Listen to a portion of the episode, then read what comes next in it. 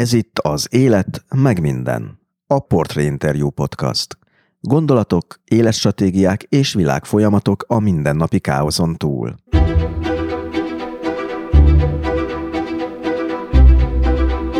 Több mint húsz éve indultak el. Az alapítók akkor úgy érezték, itt van Amerika.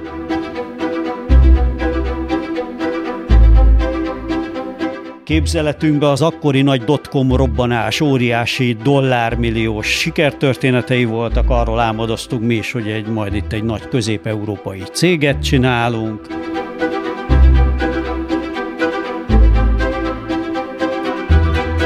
Aztán az amerikai álomból magyar valóság lett. Politikai játszmák, oligarchák, ideges telefonok. És bár Új Péter alapító szerkesztő, főszerkesztő az Indexet életművének érezte, egyszer csak rájött, mindent elveszített. 40 éves korom óta folyamatosan jönnek, hogy olyan mélységeire döbbenek rá a, az emberi, nem tudom mi ez, gyarlóságnak, fogalmazunk ilyen nagyon finoman. Itt azért tudnék egy-két erősebb szót használni.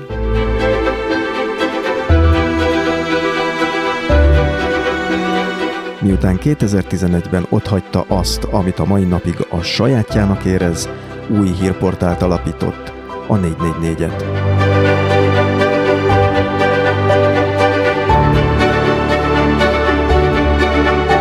Nem akarunk még egy indexes sztoriba belesüllyedni, nem akarjuk még egyszer azt megérni, hogy ezt egyszer csak lebontják fölülünk, vagy elviszik, kiszervezik, eladják, eloligarchásítják, mit tudom én mi. Mi ezt addig csináljuk, amíg a miénk.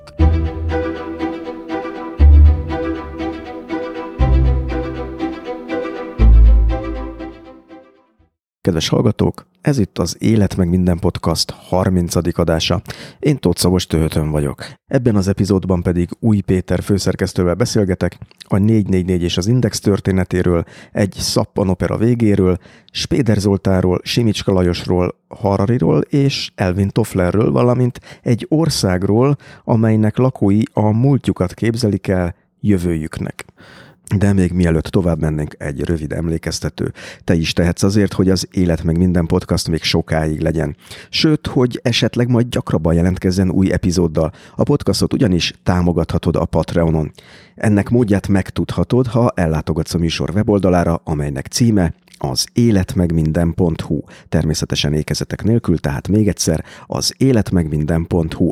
Az oldalon egyébként az egyes epizódokhoz bőséges háttéranyagot is találsz, például linkeket az adásokban elhangzott cikkekhez, könyvekhez, filmekhez.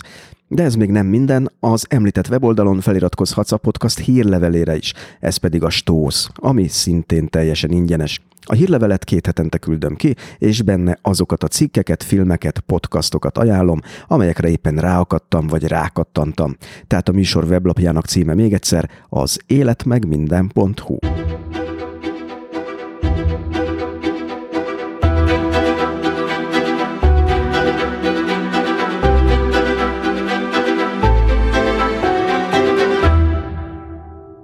Az 1969-ben született Új Péter az Index egyik alapítója, majd hosszú éveken át főszerkesztője volt.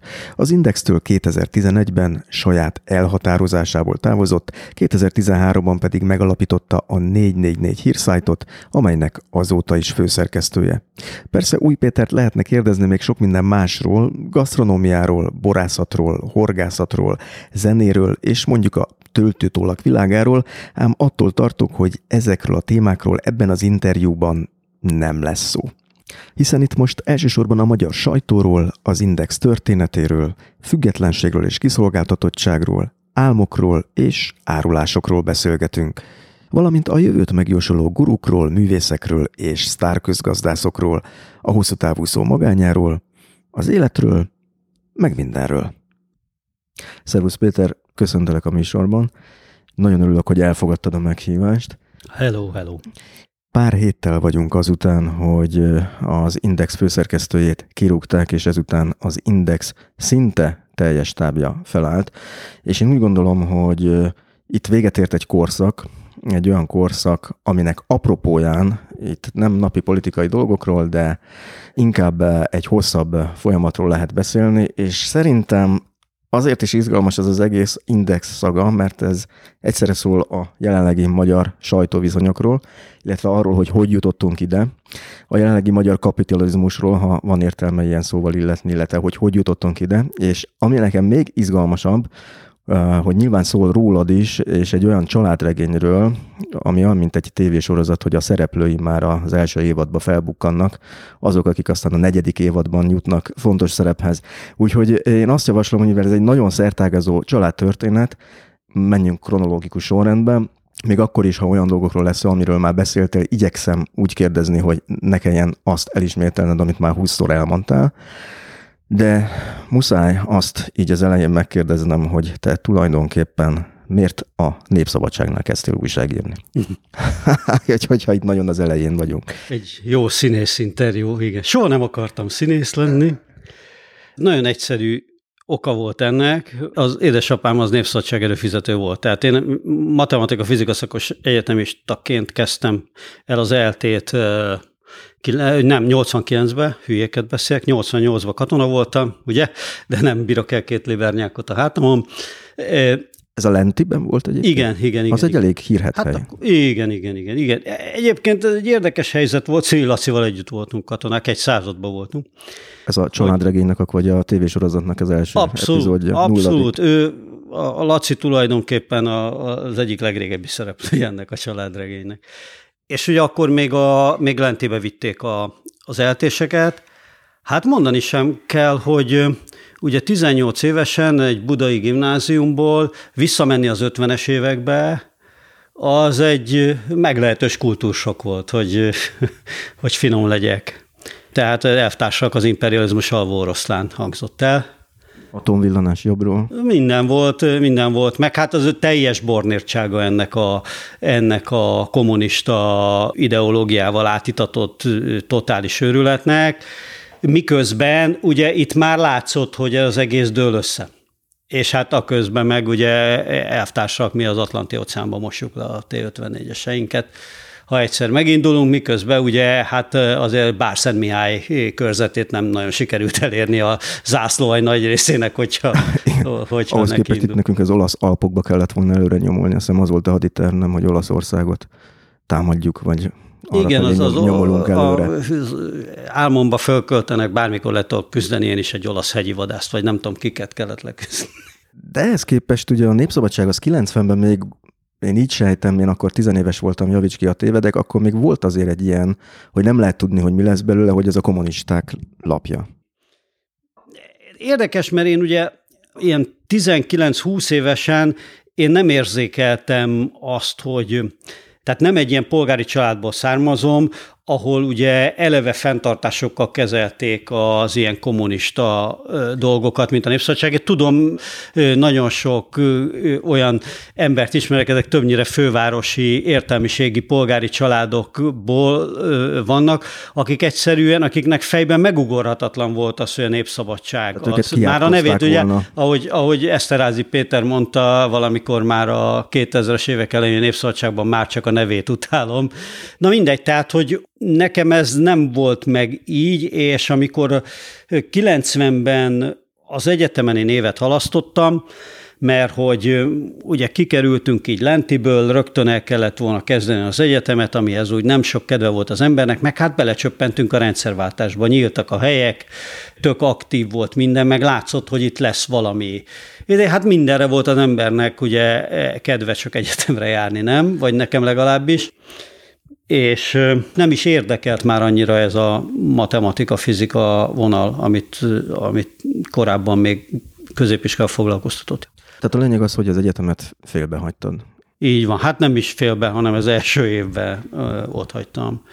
Hát mindenféle dolgokat csinálgattam, könyvet árultam ezt, azt ugye apám az erősen forszírozta volna, hogy minél előbb találjam ki, hogy mi az Úristent akarok csinálni magammal, és találta a Népszabadságban azt a fölhívást, hogy ott indul egy úgynevezett Népszabadság stúdió, egy ilyen kvázi gyakornoki program, vagy képzési program, és akkor menjek el legalább oda, hogy csináljak valamit, ne üljek otthon, mondjuk nem otthon ültem, hanem többnyire koncertekre jártam a Fekete lyukba, de tulajdonképpen ez volt az nyitás, és akkor így belecsöppentem ebbe a, a népszabadság dologba, amiben hát egy nagyon érdekes helyzet volt, hogy nagy mázlim volt, hogy egy Frész Karcsi nevű sráchoz kerültem, meghalt már sajnos.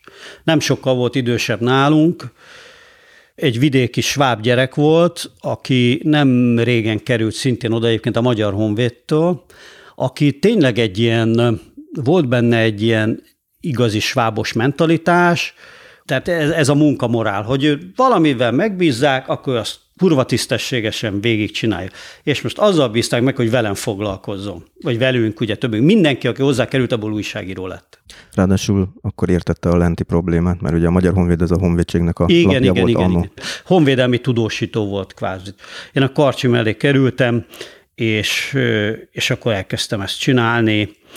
Írni meg szerettem, vagy, vagy kiderült, hogy van hozzá valamennyi érzékem. Hát az, hogy van hozzá valami érzéked, azért ez egy kicsit eufemisztikus, mert szerintem nem mindennapi az a nagyon gyors, milyen szót használja, karrier, amit ott befutottál, mert ha jól emlékszem, pár éven belül neked lett ott egy saját publicisztikai rovatod, aminek Igen. az volt a címe, hogy Szerda, és azért is kezdtem ezzel, mert ezt mindenképpen be akartam hozni.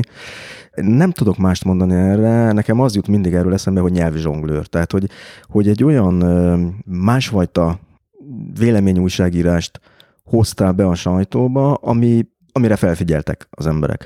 És Érdekes, hogy viszonylag későn 2018-ban jelent meg egy könyve, de az a címe, hogy Önbizalom pumpa, punpa ennel, Igen. amiben összegyűjtöttél pár ilyen írást, és csak hogy felidézzek egyetlen egy dolgot, amivel igazából ezt a könyvet a válogatást kezded, és hogy mire gondolok, amikor nyelvi zsonglőrködésre, zsonglőrködést említek, ez a híres publicisztikád, ami így kezdődött, vagy a második bekezdés így szólt, hogy jó napot kívánok, hazudta Kovács László, alig hogy belépett. Na most ez egy szállóigévé vált, olyannyira szállóigévé, hogy én utána néztem, én egy 2013-as Facebook bejegyzésben is találtam egy publicisztikát, ami így kezdődött, hogy jó reggelt hazudta Kovács László, nem tudom, tudod, hogy ki írta. Nem tudom. Bencsik András. Hm. Nem hivatkozott. 2013. Jó, hát ez nem egy copyrightos poén azért, tehát a poényak nincs copyrightja, szokta mondani, ugye Bonzgéza, szokta volt mondani Bonzgéza. Ez, ez egy gim, ez gimnáziumi dolog, én erre viszont, hogy első gimnáziumba, vagy talán, igen, elsőbe, Lánglaci barátom, aki egy éve idősebb volt nálunk, és hát ebben az korban még ugye az nagyon számít, hogy ugye van egy ilyen hierarchia már az emberek között, hogy az egy év korkülönbség az még akkor nagy dolog. Tehát emiatt is ugye neki nagyobb tekintélye volt így a szememben az osztályban, ugye ő rángatta elő valamikor a, az Eszterházinak a kis magyar pornográfiáját a első gimnáziumban. Engem addig soha nem érdekeltek az ilyen dolgok. Én ilyen én csillagász szerettem volna lenni, általában ilyen horgász és csillagász, hor, csillagászat és horgászattal kapcsolatos könyveket olvastam szinte kizárólag. És akkor innentől kezdve valahogy ugye némi sznobizmusból is, meg ugye láttam, hogy hát a Lánglaci ezt olvassa, és az ő, nagyon meg ők ilyen, hát ők ilyen belvárosi polgári család voltak, ami hát nekem a, a budaörsi lakótelepről az már eleve ilyen fején elvékszem, amikor először jártam náluk a Raúl Wallenberg utcába, hogy az ide, hogy ez ilyen nagy belmagasságú, ide, akkor láttam először ilyen, ilyen, ilyen típusú lakást belülről. Ez nyomasztott igen? Nem, nem, nem, csak hogy egy egész más légkör, mint amiből én a család, tehát hogy ott a maga a család, egész más viszonyok vannak az emberek között. Ez, tehát, hogy ilyen közelről én addig nem szembesültem ezzel soha. Nyilván én agyam mik se jutott el, amíg kisebb voltam. Valahogy a Laci volt az első ilyen barátom, akin keresztül beleláttam valamennyire ebbe a világba, és borzasztóan föl is néztem erre, vagy valamilyen módon ez, ez tetszett, és akkor ugye ő olvasta az Eszterházit, és akkor hát nekem is, és akkor tényleg kinyitottam a kismajar pornográfiát, és akkor azt úgy kezdődik, hogy itt az italja az ön számára. Ugye ez a, ez a kezdőmondat, és hogy ott hirtelen az megütött, hogy hogy hogyan is lehet mondatokat csinálni, illetve valójában milyen mondatokat mondunk. Szóval, hogy nem olyan mondatokban beszélünk, amik le vannak írva újságokban, könyvekben, irodalomban, hanem ennél a nyelv sokkal játékosabb, sokkal több mindent ki tudunk fejezni, sokkal több finomság van benne, sokkal kreatívabban lehet használni, és hát ez, ez nagyon megtetszett, és akkor benne is maradtam ebben a posztmodern dologba, amit ugye posztmodernnek szoktak mondani, annyiból, hogy ugye a, ez a fajta játékosság, és ez a kicsit felelőtlennek tűnő, tehát a korábbi mondjuk a modernista irányzatokkal szemben, ahol mindig volt valami retteltesen felelős program, amihez próbáltak, hogy a, a posztmodern ezzel szemben egy ilyen, egy ilyen játékos irányba ment, ami nekem, nekem nagyon tetszett, és, és aztán hát nyilván, hogy az ember sok ilyet olvas, már pedig én sok ilyet olvastam, akkor egy idő után elkezd úgy írni. Amikor Móri Zsigmondot olvastam sokat, akkor meg úgy írtam, mint Móri Zsigmond. Egy kicsit persze, hát nyilván úgy nem tudok. Mint... Volt egy ilyen korszakod is ezek szerint? Mert szerintem meg, meg lehet látni, hogy mikor jelenik meg az új Parti Nagy Lajos verses kötet, vagy a, vagy a Garacinak egy új könyve. Ezek egy darabig meglátszottak a, szerintem a, a, az írásaimon, még ezt a ezt az irodalmat olyan nagyon nagy mennyiségben olvastam. Gimnáziumban nagyon nagy mennyiségben olvastam, ahogy, ahogy újságíró lettem, úgy radikálisan kezdett csökkenni ez a, ez a szép irodalom mennyiség könyvedben írsz kis kommentárokat az egyes cikkekhez, és ennél a cikknél említed is, ha nem lenne az olvasónak ez egyértelmű, hogy ez egy elég kétélű publicisztika volt, ugye a jobboldali politikusok, a Fidesz nagyon örült neki, és az ászlóra tűzte, igen, talán pont igen, a mondat igen. miatt, de ugyanakkor azért benne volt ebben pont az ő retorikájuknak igen, a igen. kritikája is. Abszolút. Az jutott eszembe, hogy ezzel rögtön belegázolunk itt egy olyan témába is, ami remélhetőleg, vagy szerintem elő fog kerülni többször is a beszélgetés folyamán, hogy a népszabadságnak a tulajdonosai között ott volt az MSP igen. ugye pártalapítványa. Hogy ilyenkor, amikor egy ilyen publicisztika megjelent, akkor nem csörögtek másnap a telefonok, hogy ezt hogy képzeli az új Péter? Hát nálam nem csörögtek, az biztos, hogy szerintem az ötvösnél sem. Tehát az, hogy az MSZP pártalapítványa benne volt a Népszabadságban, azért az egy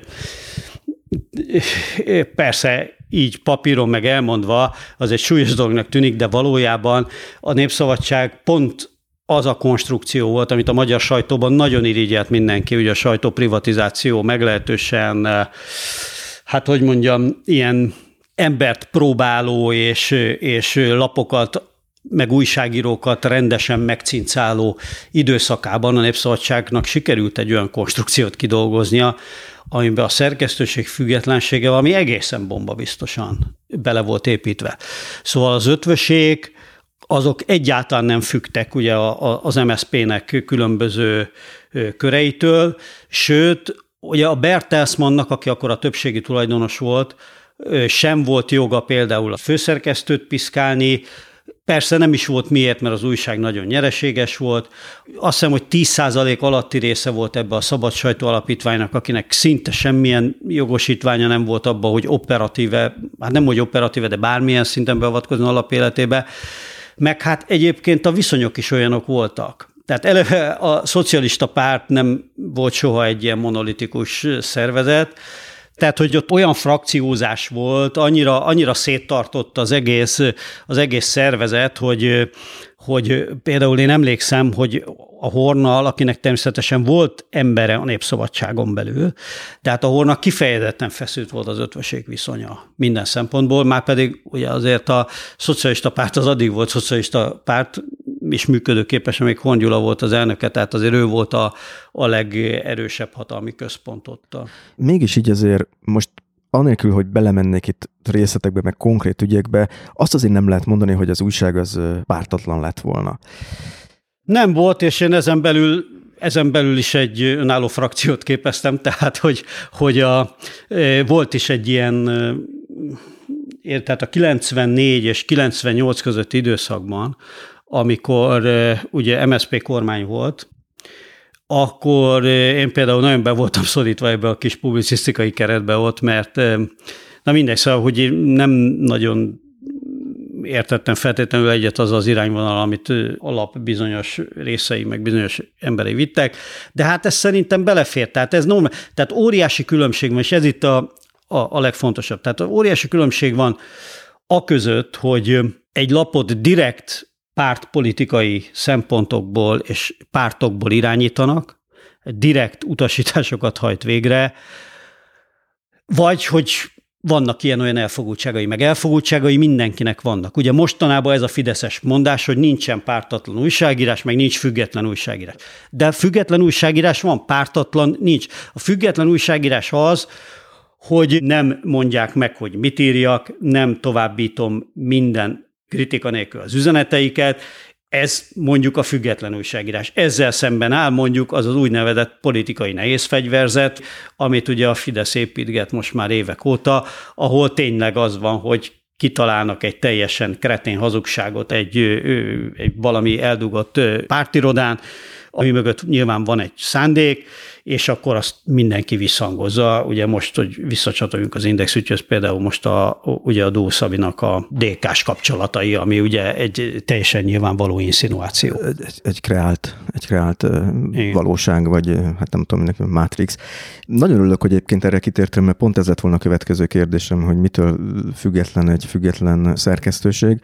És nekem az az érzésem, hogy amikor manapság ugye megalkották ezt a egybevont gúny szót, ezt a független objektív mindig idézőjelben használják, akkor ott azért fogalmak keverednek, tehát én is úgy érzem, hogy a független újságírás az nem egyenlő a világnézetileg semleges újságírással. Tehát ugye a független újságírás azt jelenti, hogy nem központi utasítás szerint történik, hanem meggyőződés szerint, vagy világlátás. Igen, vagy ugye azzal a, azzal a fél mondattal szoktam még ezt összefoglalni, vagy az a mondattal szoktam ezt körülbelül összefoglalni, vagy megpróbálni láttatni, hogy én, tehát én nem azért csinálok újságot, vagy nem csak újságot azért, hogy Orbán Viktor megbukjon, vagy Gyurcsány Ferenc a miniszterelnök, vagy fordítva, mindegy. Pedig nyilvánvalóan egyébként az olvasóim egy része is azt szeretné, hogyha én ebből a felfogásból csinálnám, mert van ilyen olvasó mindig, a túloldal is azt szeretné, hogyha én, én így látszanék, de ennek ellenére nem ez a helyzet. Tehát, hogyha, hogyha van olyan ügy, amit én, én látok, és az, a, az, az ebbe az ideológiai sémában nem illesztető bele, vagy nem tudom én ebbe a feltételezett ideológiai sémában, azzal ugyanúgy foglalkozunk, vagy próbálunk foglalkozni. Az persze más kérdés, hogy Magyarországon azért olyan helyzet van, hogy, hogy nem lehet olyan újságot csinálni, mert ugye az sem a, szóval hogy, hogy mondjam, az se egy jó valóságreprezentáció, ez az egy csapás ide, egy csapás oda. Mert most ugye van egy teljesen aszimmetrikus fölállás, és ebbe, ugye itt az Index ügybe is előkerült már, hogy foglalkozzanak inkább a Városháza ügyeivel, meg stb., ugye, hogy a Városházanak még még legyenek ügyei is, hát nyilván majd lesznek egy idő után, de hát akkor is nagyon nehéz ezt ugye arányítani, vagy, vagy, vagy összehasonlítani az egészen mondjuk egy mátrai hőerő, nem tudom, hogy hány városházi ügynek kell majd lenni, hogy egy mátrai hőerőművel össze lehessen hasonlítani nagyságrendjét. Igen, egyébként ez egy, ez egy régóta rágott problémája az újságírásnak, azt hiszem így is hívják, hogy a hamis objektivitás mítosza, hogy mondjuk azt mondjuk, hogy globális felmelegedés, és akkor ahhoz, hogy objektívnak hasson a cikk, mindenképpen meg kell szólaltatnunk egy olyan embert, aki szerint nincs. És hogy kell ez, a, ettől lesz kiegyensúlyozott egy cikk, mert abban a pillanatban esetleg egy hamis narratíva is olyan súlyt kap, mint a... Hát igen, és ráadásul ugye az nagyon, tehát azok a, a politikai kommunikációval professzionálisan foglalkozók, akik ugye a, a modern politikában manapság dolgoznak, és a mi politikai rendszerünkben is láthatóan ott hagyták már a kezük nyomát, sőt nagyon, azok pontosan tudják, hogy ezt a, ezeket a rendszereket hogy lehet hekkelni. Hát itt az Index ügyben is látjuk, hogy ezeket a párhuzamos narratívákat nyomják be. Egyik ezt mondja, másik azt mondja, kérem szépen, és egy csomó ilyen embert ismerek, azt mondja, hát nyilvánvalóan a kettő között van az igazság, holott nem, mert az egyik hazugság, a másik meg nem az. Tehát és nem a kettő között, nem a hazugság és az igazság között van az igazság, hanem az egyik az igazság. Szerinted ez egy teljesen tudatos politikai tevékenység, ez az ajkeltés? Hogyne, hogyne, hogyne, hogyne, hogyne. Hát ez látszik, hogy, hogy ebbe, ez Amerikában is, az oroszoknál is erre, erre iskolák vannak, meg, meg ennek műhelyei vannak már persze. Tehát volt, volt honnan tanulni. Volt, volt, volt. De szerintem itt is vannak az eredeti gondolkodók. Idők. Eredeti gondolkodók, illetve ösztönösen vannak, akik ezt érzik, nem kell hozzá nagy szakirodalmat olvasni szerintem. Visszatérve még itt a népszabadsághoz egy kicsit, amiért behoztam még ezt a szerdát, hogy én amikor kerestem az ott megjelent cikkeidet, akkor hát igazából nem meglepve, de azt tapasztaltam például ennél a cikknél is, hogyha eredeti 0.hu-s felületen szerettem volna megnézni, hogy a következő üzenet fogad egy ilyen 504-es error. Ez van a cikket helyén. És ez azért jutott eszembe, hogy hát minthogyha az internetes újságírás nem az örökké valóságnak szólna, és itt bejön egy olyan cikked, ami mostanában jelent meg a 444-en, ennek ez volt a címe, hogy már megint meghalt Nagymányi László, mutatjuk. És ebben egy általam nem ismert figuráról írtál, aki állításod szerint elég nagy benyomást tett rád ahhoz, hogy fontos hatást tulajdoníts neki az index alapításánál is. És a cikkből azért kiderül, hogy amikor elkezdtél kutakodni, akkor megjelent Najmányi írások után, ami, ha jól emlékszem, az internettóban jelent meg akkor, ami az index őse volt, illetve a te korabeli cikkeid után, akkor ugyanez a gateway error, vagy hasonló hibaüzenetek jöttek elő. Olyannyira, hogy kézzel kellett bemásolnod a megfelelő idézeteket?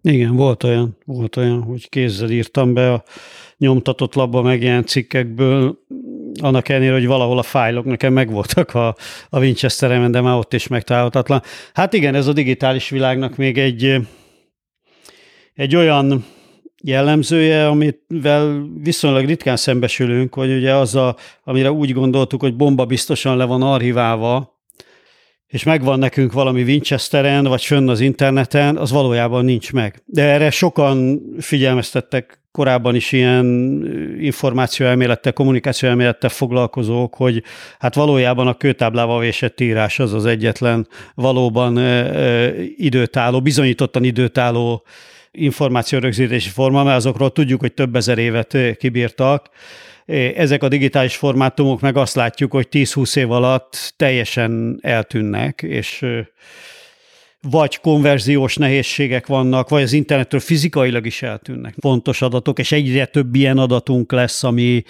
ami csak digitális formában van meg, és hogy ezek hogy vannak archiválva, hol vannak ezek a ezek az archivált adathordozók eltárolva, milyen módszerrel, hát ez egyáltalán nem egyszerű kérdés, hogy ezt hogyan kell megugrani. Mert én tudnék mesélni most a Nagymányi cikk kapcsán, hogy interneten is hiába kutakodtam, meg hogy a saját Winchesteremen is hiába, hogy találtam ilyen Word for Macintosh 2.0 fájlokat, amiket persze hát lehetett volna konvertálgatni hetekig, meg keresni hozzá mindenféle konverziós programokat, de hát egyszerűbbnek tűnt a nyomtatott újságból beírni a, a cikk részleteket. És ugye ez azért volt duplán ironikus, mert a Najmányi Laci, akinek a halálára írtam ezt a cikket, ő, ő tényleg a, a saját munkásságának az állandó archivátora és dokumentátora és rendszerezője, szervezője volt. Egy nagyon erős műszaki érdeklődésű és nagyon mindig, mindig a legfrissebb technológiákat szívesen alkalmazó művész, aki állandóan átkonvertálta a műveit, meg át is fogalmazta, átírta, rajzolta, szerkesztette új és új formátumokra, a végén már ugye YouTube videókat csinált főleg. A vége mégis az lett, hogy a, ott van a rettenetes életmű a, egy, egy, egy lakásba, egy csomó adathordozón, amivel nem nagyon tudnak mit kezdeni, és óriási munka lenne, beláthatatlan munka, egy több éves munka lenne művészettörténészek, informatikusok, és nem tudom, milyen szakértőkből összeállított stábnak kéne ezzel foglalkoznia, amire hát nyilván nem lesz se pénz, se egyéb lehetőség. Miközben ez az ember egész életében az örökké valóságnak próbál dolgozni. Igen, hát ráadásul neki az idő, illetve az idővel kapcsolatos ilyen, ilyen mindenféle alkotás, hogy az idő ez egyik fő témája volt, igen. Azt írtad róla, hogy majd, hogy nem index alapító volt. Az, az mit jelent? Hát, hogy amikor mi az internettól átjöttünk, a, és megalapítottuk az indexet, ő abban az időben írt hozzánk, és jött velünk, mint szerző. Itt négy nevet említenek, meg említesz, mint akik itt a digitális örökké valóságban az index alapítóiként bevonultak, az egyikük te vagy, és a négy név között szerepel még egy olyan is, aki majd ennek a szappanoperának a legújabb évadjában bukkan megint elő 2020-ban, ő pedig Gerényi Gábor. És hát Gerényi Gáborról talán érdemes annyit még mondani, hogy valamikor 2013 tájékán megírta az Index történetét, vagy az alapítását. Azt hallottam, hogy az abban foglaltak nem nagyon nyerték el a tetszésedet. Igen, az ő előkerülése, meg már ez az internet története is, hát ott, hogy mondjam, egy kicsit az a korábban, korábbi barátságunk és korábbi, nem tudom, jó viszonyunk az megtört a, az én részemről ebben, és azóta nem nagyon szeretnék vele szóba állni. Hát ami most történt ugye az Indexnél, az pedig hát magáért beszél, szóval én ezt, ezt már nem akarom nem is, nem is tudom úgy minősíteni, hogy az itt nagyon szalonképes legyen. Ugye azt kell tudni, aki Pillanatokon belül üvöltözni fog, figyelmeztetlen.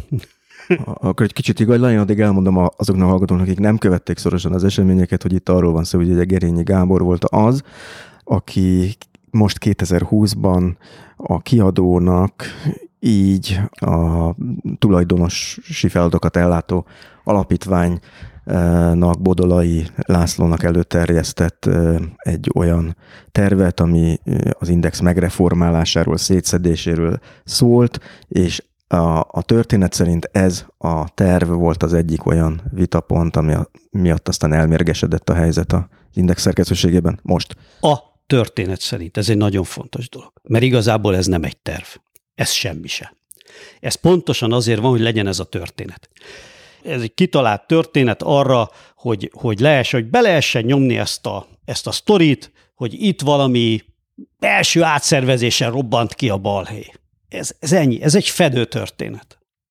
Szóval, hogy e, ezek fölösleges foglalkozás, nálunk egyébként Szili Laci hosszan meg is írta, de, de pont ezért van, hát ezért zseniális az egész, és, és ezt, ezt, ezt... ennyire összerakottnak gondolod ezt persze, az egészet? De hát ez végig, hát megnézzük 2010 óta történetet, mindegyiken, megnézed a magyar sajtóba az összes ilyen szerkesztőség szétverés, bezárás, izét, mindegyik valami ilyen fedősztorival ment. Hát egyikhez se volt köze a kormánynak véletlenül. Tehát úgy rendeződött át a Fidesz mögé a teljes magyar sajtó, hogy ott semmilyen nyoma nincs annak, hogy a Fidesz valaha is bármit csinált volna. Tehát a népszabadság egyszer csak megszűnt. Igen. A népszabadság úgy szűnt meg, hogy Mészáros Lőninc még egy héttel azelőtt, hogy a nevére írták volna az egész céget, ugye most már az Opimus Press, vagy hogy volt ez, a MediaWorks átment az Opimus Press, Opimus Press, meg ide, egy héttel azelőtt, hogy nevére írták az egész céget, Kerek Perez kijelentette bele a tévébe, hogy semmi köze az egészhez. És nem akarja megvenni, vagy még lássuk valami ilyen, ilyen, ilyen, ilyen megjegyzést is tett. Hát az az egyik legszebb példa, de hát több mindent is lehetne mondani, hogy az origónál se volt semmilyen kormányzati interferencia, vagy, vagy, vagy intervenció, pláne nem.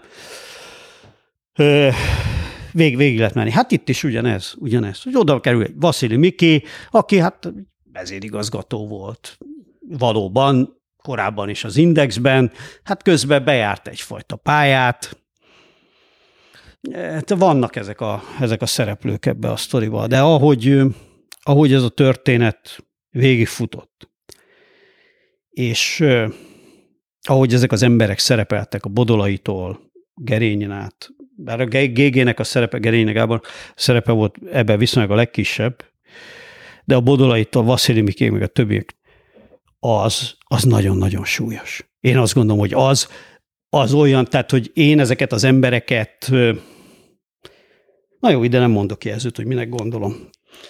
Ezt megoldhatták volna azért ennél sokkal elegánsabban. Megoldhatták volna sokkal nyugodtabban. Ez igazi ilyen kőgeci.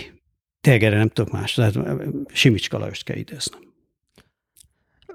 Neked ez egy ilyen plusz teher volt, hogy ezekkel az emberekkel majdnem kivétel nélkül mind baráti kapcsolatot is ápoltál korábban? Mert említetted, hogy a Gerényi Gáborral is az alapításkor baráti viszonyban voltatok. Hogy, Vasszili Mikivel, persze, Vasszili Mikivel is nagyon, nagyon közel nagyon közel. Bodolai vagy, persze. Hát ez a legrettenetesebb. És e, ez, ez egy nagyon érdekes folyamat, hogy én, én tényleg 40 éves koromig valahogy nem voltak ilyen esetek. És 40 éves korom óta folyamatosan jönnek, hogy olyan mélységeire döbbenek rá a, az emberi, nem tudom mi ez, gyarlóságnak, fogalmazunk ilyen nagyon finoman. Itt azért tudnék egy-két erősebb szót használni.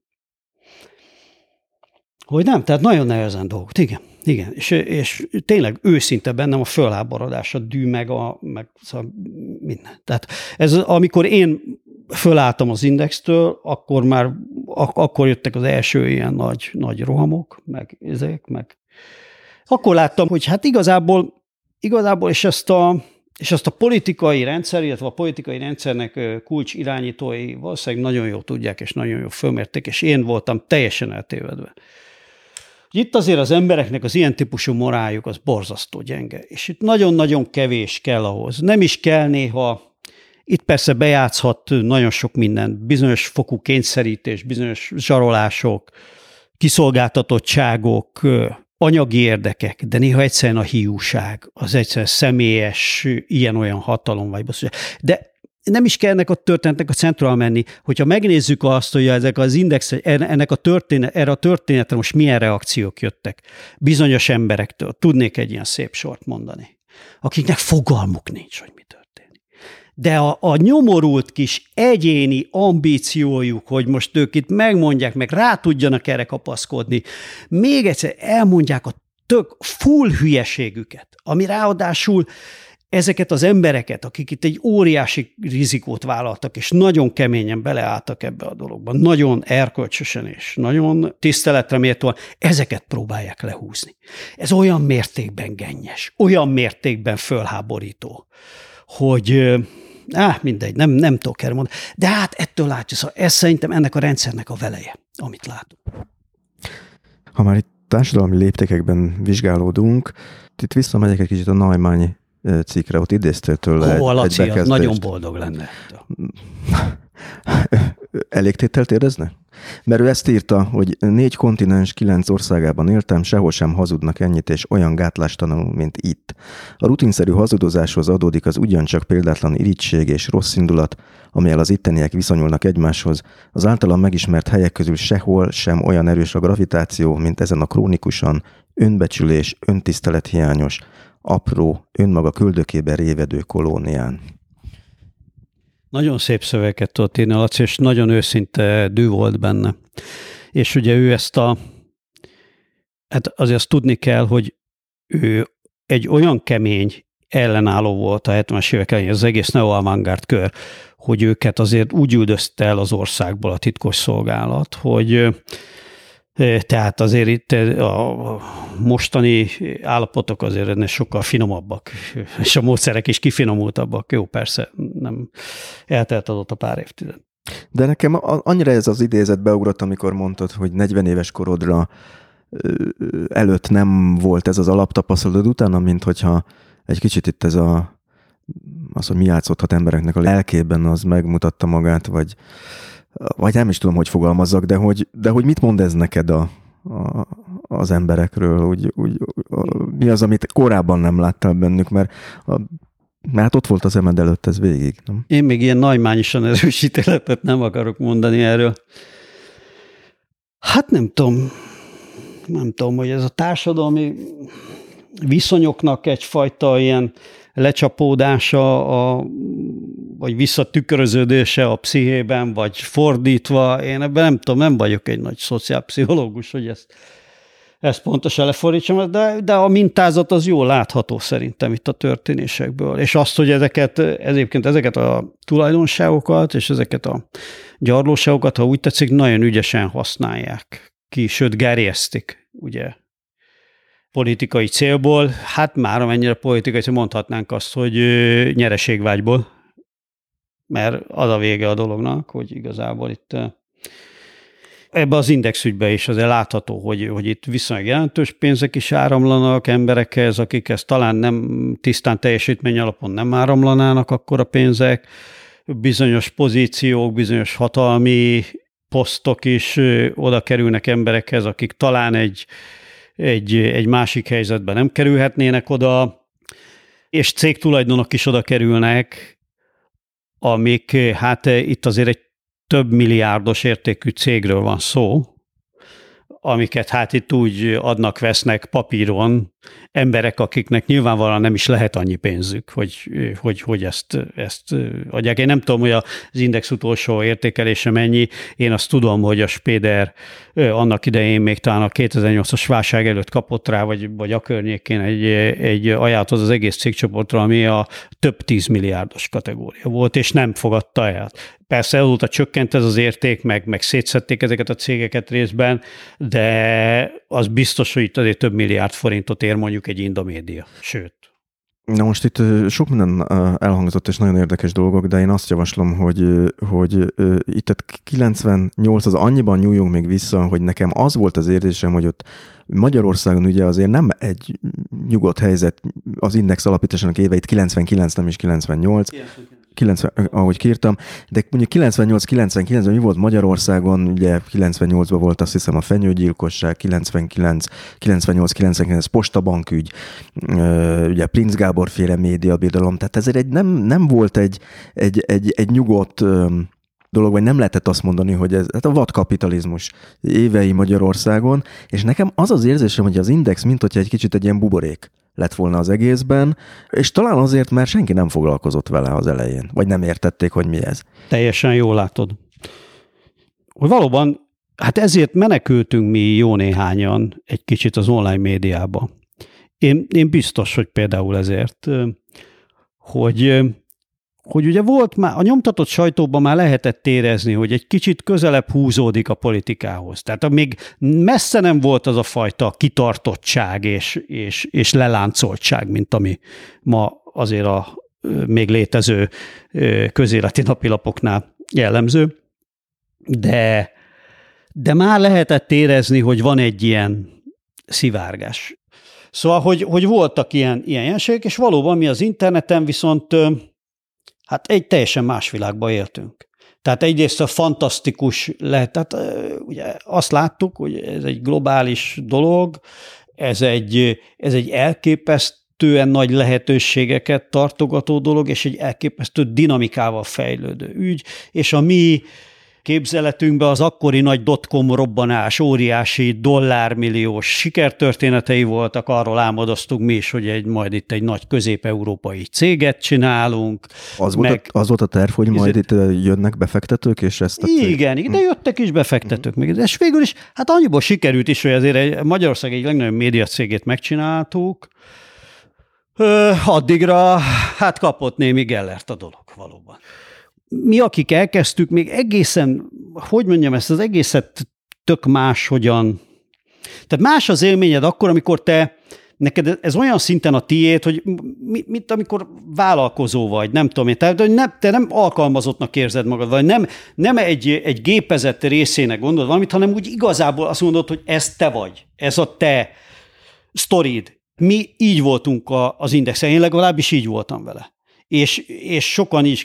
Akik később érkeztek, persze már kevésbé lehettek így, és akik most ebbe az utolsó körbe maradtak, abba is látszik, hogy még ott is megvan ennek a, ennek a magja, és nem véletlen az, hogy ilyen fegyelmezetten és, és egymást támogatva tudtak lépni, ami nagyon-nagyon ritka és én azért is vagyok kiakadva azokra a hú, megint nem, majdnem nagyon csúnya szót mondtam, akik mindenféle ilyen outsiderek, akik, akik itt beleszúgattak, és, és mindenféle maraságokat írogattak róluk, hogy ezt kurvára meg kéne becsülni, ezt a, ezt a kis az, hogy ezt ennyien felálltak egyszerre. Ezt, hát igen, az ebben rejlő erőt, gesztust és, és ezért sok probléma van. Az indexel is, már korábban is sok probléma volt. Sok probléma az újságírók is egyénileg biztos, meg volt, aki hülyeséget írt, meg volt, aki béna, meg sokakat. Nyilván lehet, hogy biztos távunk olyat, akit én se szeretnék, meg nem fogadnám be a házamba, vagy nem tudom, én nem akarok baromságot mondani, meg valaki megsértődjön. De ez így együtt, ez valami. Most tök, nem gondolom azt, hogy ettől persze itt valami fordulatot vesz bármi ebbe az országba, vagy ilyesmi, de, de hogy mégis volt erejük ezt megcsinálni.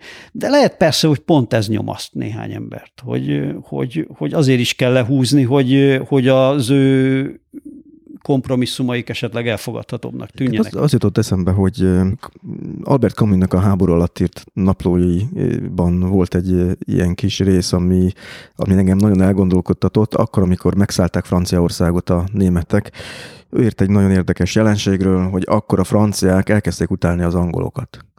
Méghozzá azért, mert az angolok még állva maradtak. És ez egy borzasztó nyomasztó dolog. Tehát, hogy ennek megvan a pszichológiája valószínűleg, amit te is említesz.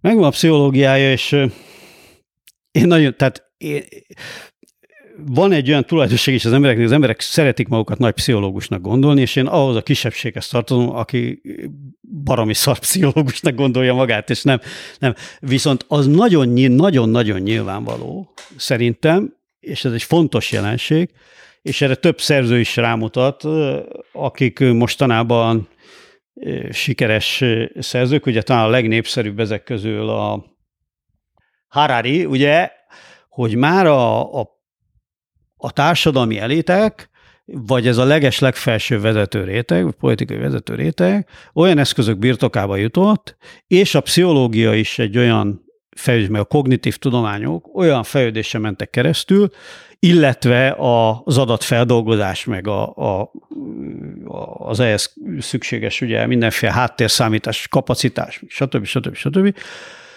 illetve a közösségi hálók, amin ráadásul ugye a különböző információ darabkákat lehet áramoltatni, és ugye az onnan beszűrődő, visszapattanó reakciókat meg begyűjteni, és ebből aztán mindenféle dolgokat adni, hogy a, a tömegmanipulációnak, illetve az ilyen pszichológiai manipulációnak és az ilyen típusú módszereknek nagyon-nagyon nagy keletje lett, és látható hatása van.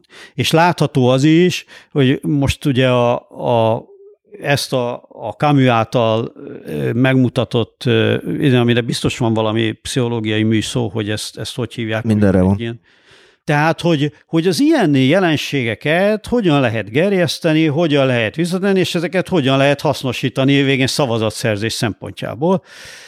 És ez, e, ebbe látszik, hogy, hogy nagyon hogy nagyon nagyot fordult a világ, és látszik az is, hogy itthon, itthon is vannak ennek a módszereknek rajongók. Hogy nem mondjam, Orbán Viktorról személyesen tudjuk, hogy például ugye magát Hararit, akiről beszéltem, is szereti szerzőként, több, például én azt is hallottam, nem tudom, te hallottad, de hogy amikor Zimbardo itt volt, aki azért a kortály pszichológiánk az egyik legnagyobb alakja volt, akkor meghívta magához beszélgetni.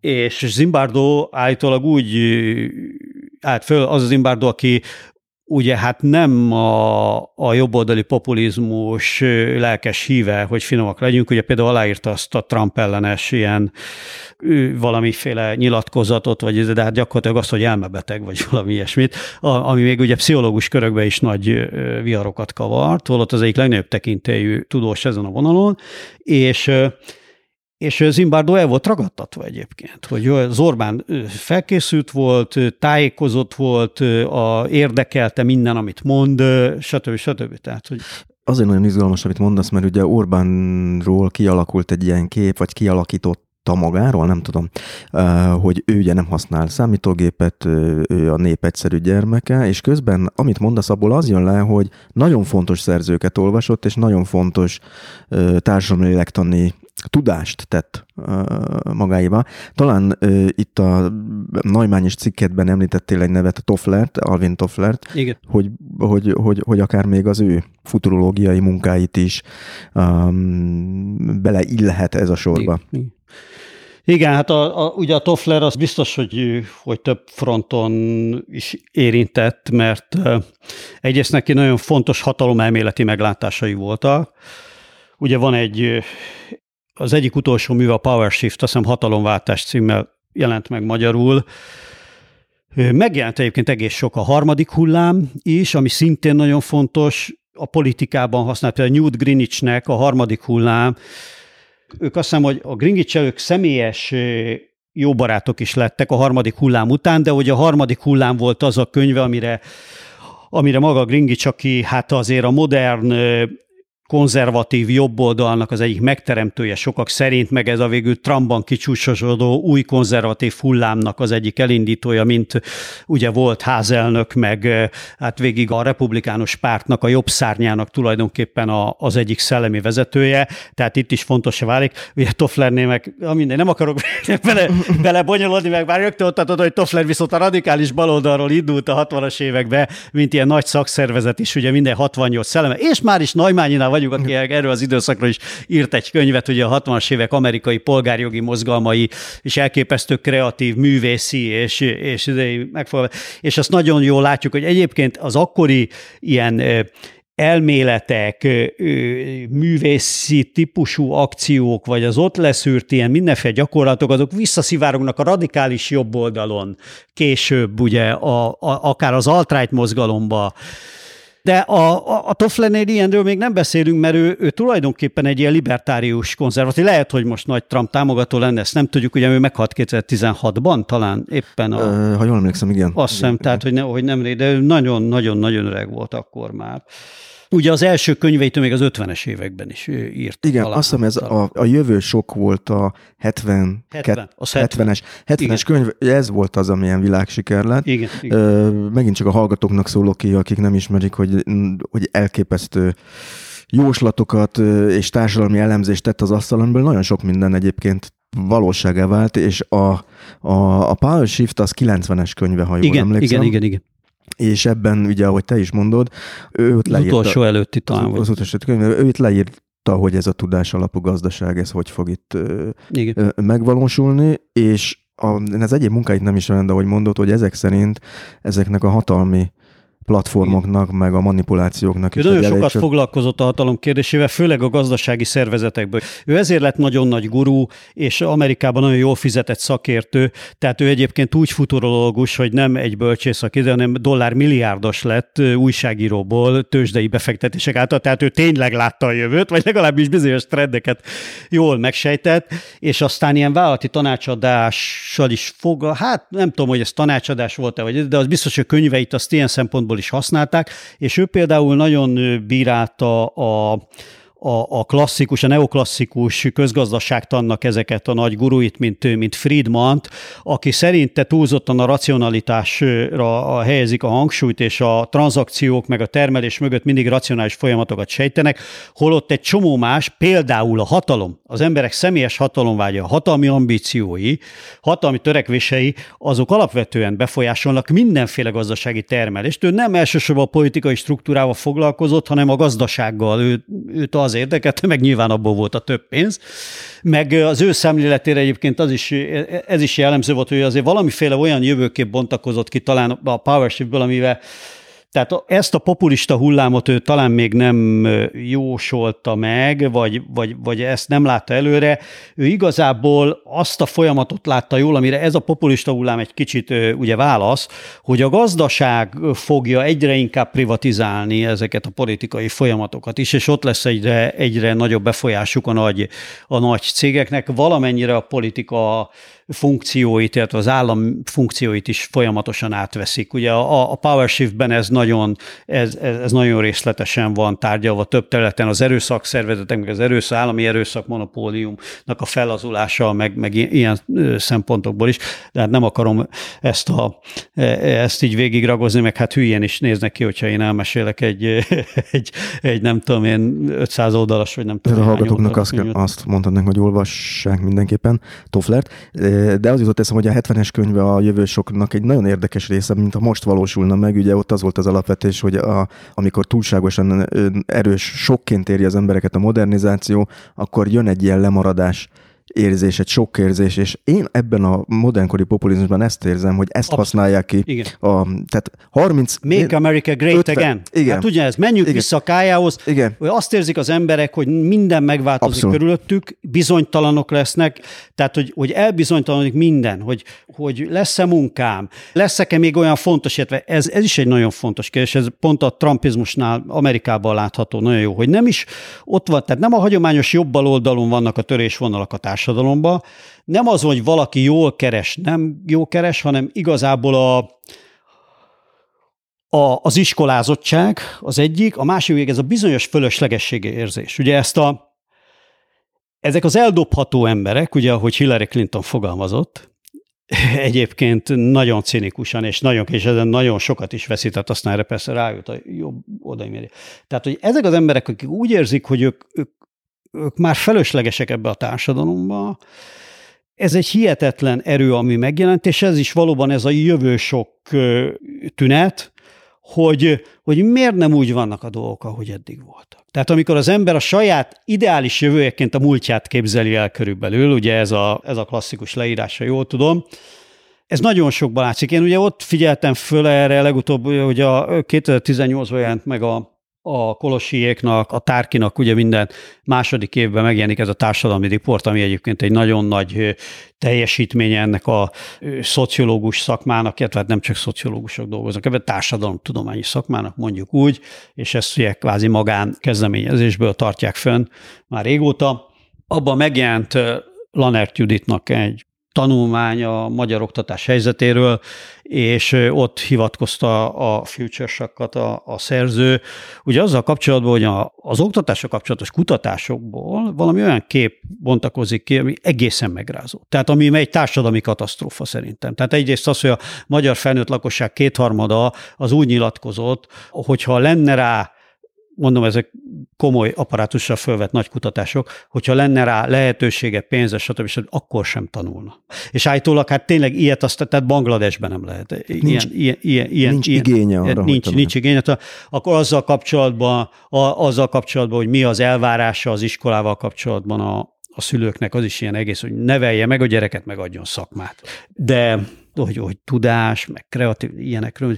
Tehát, a, hogyha ábrázom, mint a nyugati országokhoz képest, ugye ez teljesen megint ez a délkeleti végeken vagyunk valahol ebben a, a társadalmi értékválasztásban, vagy, vagy, vagy mi, milyen, milyen szót használjuk? Ez nagyon szép szó, szerintem, de ez azt jelenti, hogy a, ha lefolytom a Tofflert itt erre a példára, hogy a szülők a saját múltjukat képzelik el a gyerekeik jövőjének? Igen, hát ez így szerepel pontosan igen a, a, a dolgozatban, igen. De hát ennek látjuk nagyon sok megnyilvánulását mindenhol.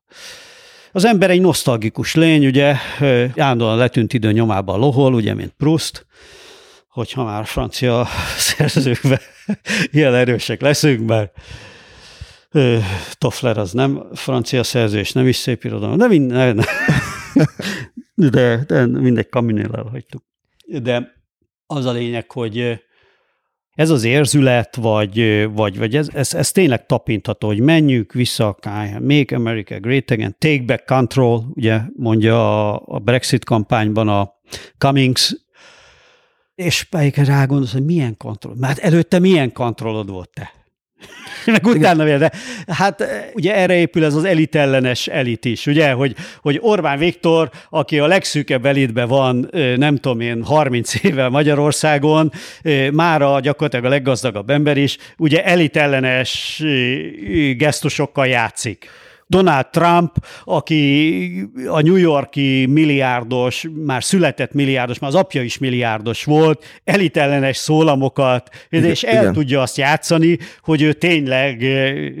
Lecsapoljuk a mocsarakat. Le, lecsapolja a, a mocsarat, vagy nem tudom én mit csinál. Most idegesíteni, fog, ide, van neki idegesíteni foglak, mert úgy vettem észre, hogy direkt kerültétek, hogy erre bármit milyen módon is reagáljatok, de ugye van egy 888 nevű oldal, most remélem nem fogsz felugrani és kimenni a szobából, de az ő szlogenjük jutott eszembe, ami így szól, hogy mi vagyunk soros ellenzéke, nem biztos, hogy pontosan idézem. Igen, igen, igen. Tehát, hogy egy kormányzatilag finanszírozott HETS oldal, ugye, amelyik központi utasítások, állami pénzből központi utasítások alapján működik, jól láthatóan, egy ellenzéki mitológiával működik. Persze, de hát ez is ugye, hát a G. Fodor, az, az tudhatóan, hogy azért ennek a, az Orbánizmus ideológiai megalapozásának azért egy viszonylag fontos embere, meg egyébként ő egy politika tudományban egy nagyon tájékozott, nagyon művelt és felkészült gondolkodó, és hát ezek ki vannak találva, persze, hát ez, ez ilyen. Hát egyébként mi röhögünk rajta, de hát nem nekünk szól. Egyébként az egész soros sztori, ez ugye a világ vicce, De hát az ki van mérve, hogy ezt megeszik a magyarok, hogy van egy gonosz zsidó New Yorkban valahol, aki itt mozgatja a szálakat. Egyébként, hogy mennyire képes mozgatni a szálakat, az nagyon jól látszik azon, hogy semmit nem tudott reagálni tíz év alatt arra, de nem tíz év, ugye 2015-ben jött ez a szál elő, először, nem mint hogy hát egyébként már Ceausescu is nyomta, hogy konkrétak ugye, hogy, hogy 89-ben még közvetlenül a a bukása előtt, ugye Ceausescu is még erre a soros vonatra egyszer fölült, előtte is ugye rendszeres volt azért a, a román propaganda médiában, de ott a soros például rendszeresen sörösnek írták az, hogy magyarabbul legyen. Tehát ott a magyar revíziós szándékoknak az egyik háttérből finanszírozó figurája volt, ugye ennyiből vicces. Tulajdonképpen Orbán Viktor azért valamire rájött itt visszatérve erre a sok mindenre oktatá, jött okta, rá. sok mindenre Sok jött mindenre rá. jött. Tehát, hogyha a szülők a saját múltjukat képzelik el a gyerekeik jövőjének, akkor ez az új nemzeti alaptanterv például valószínűleg népszerű lehet. Vagy, Persze, vagy beleillik persze. a...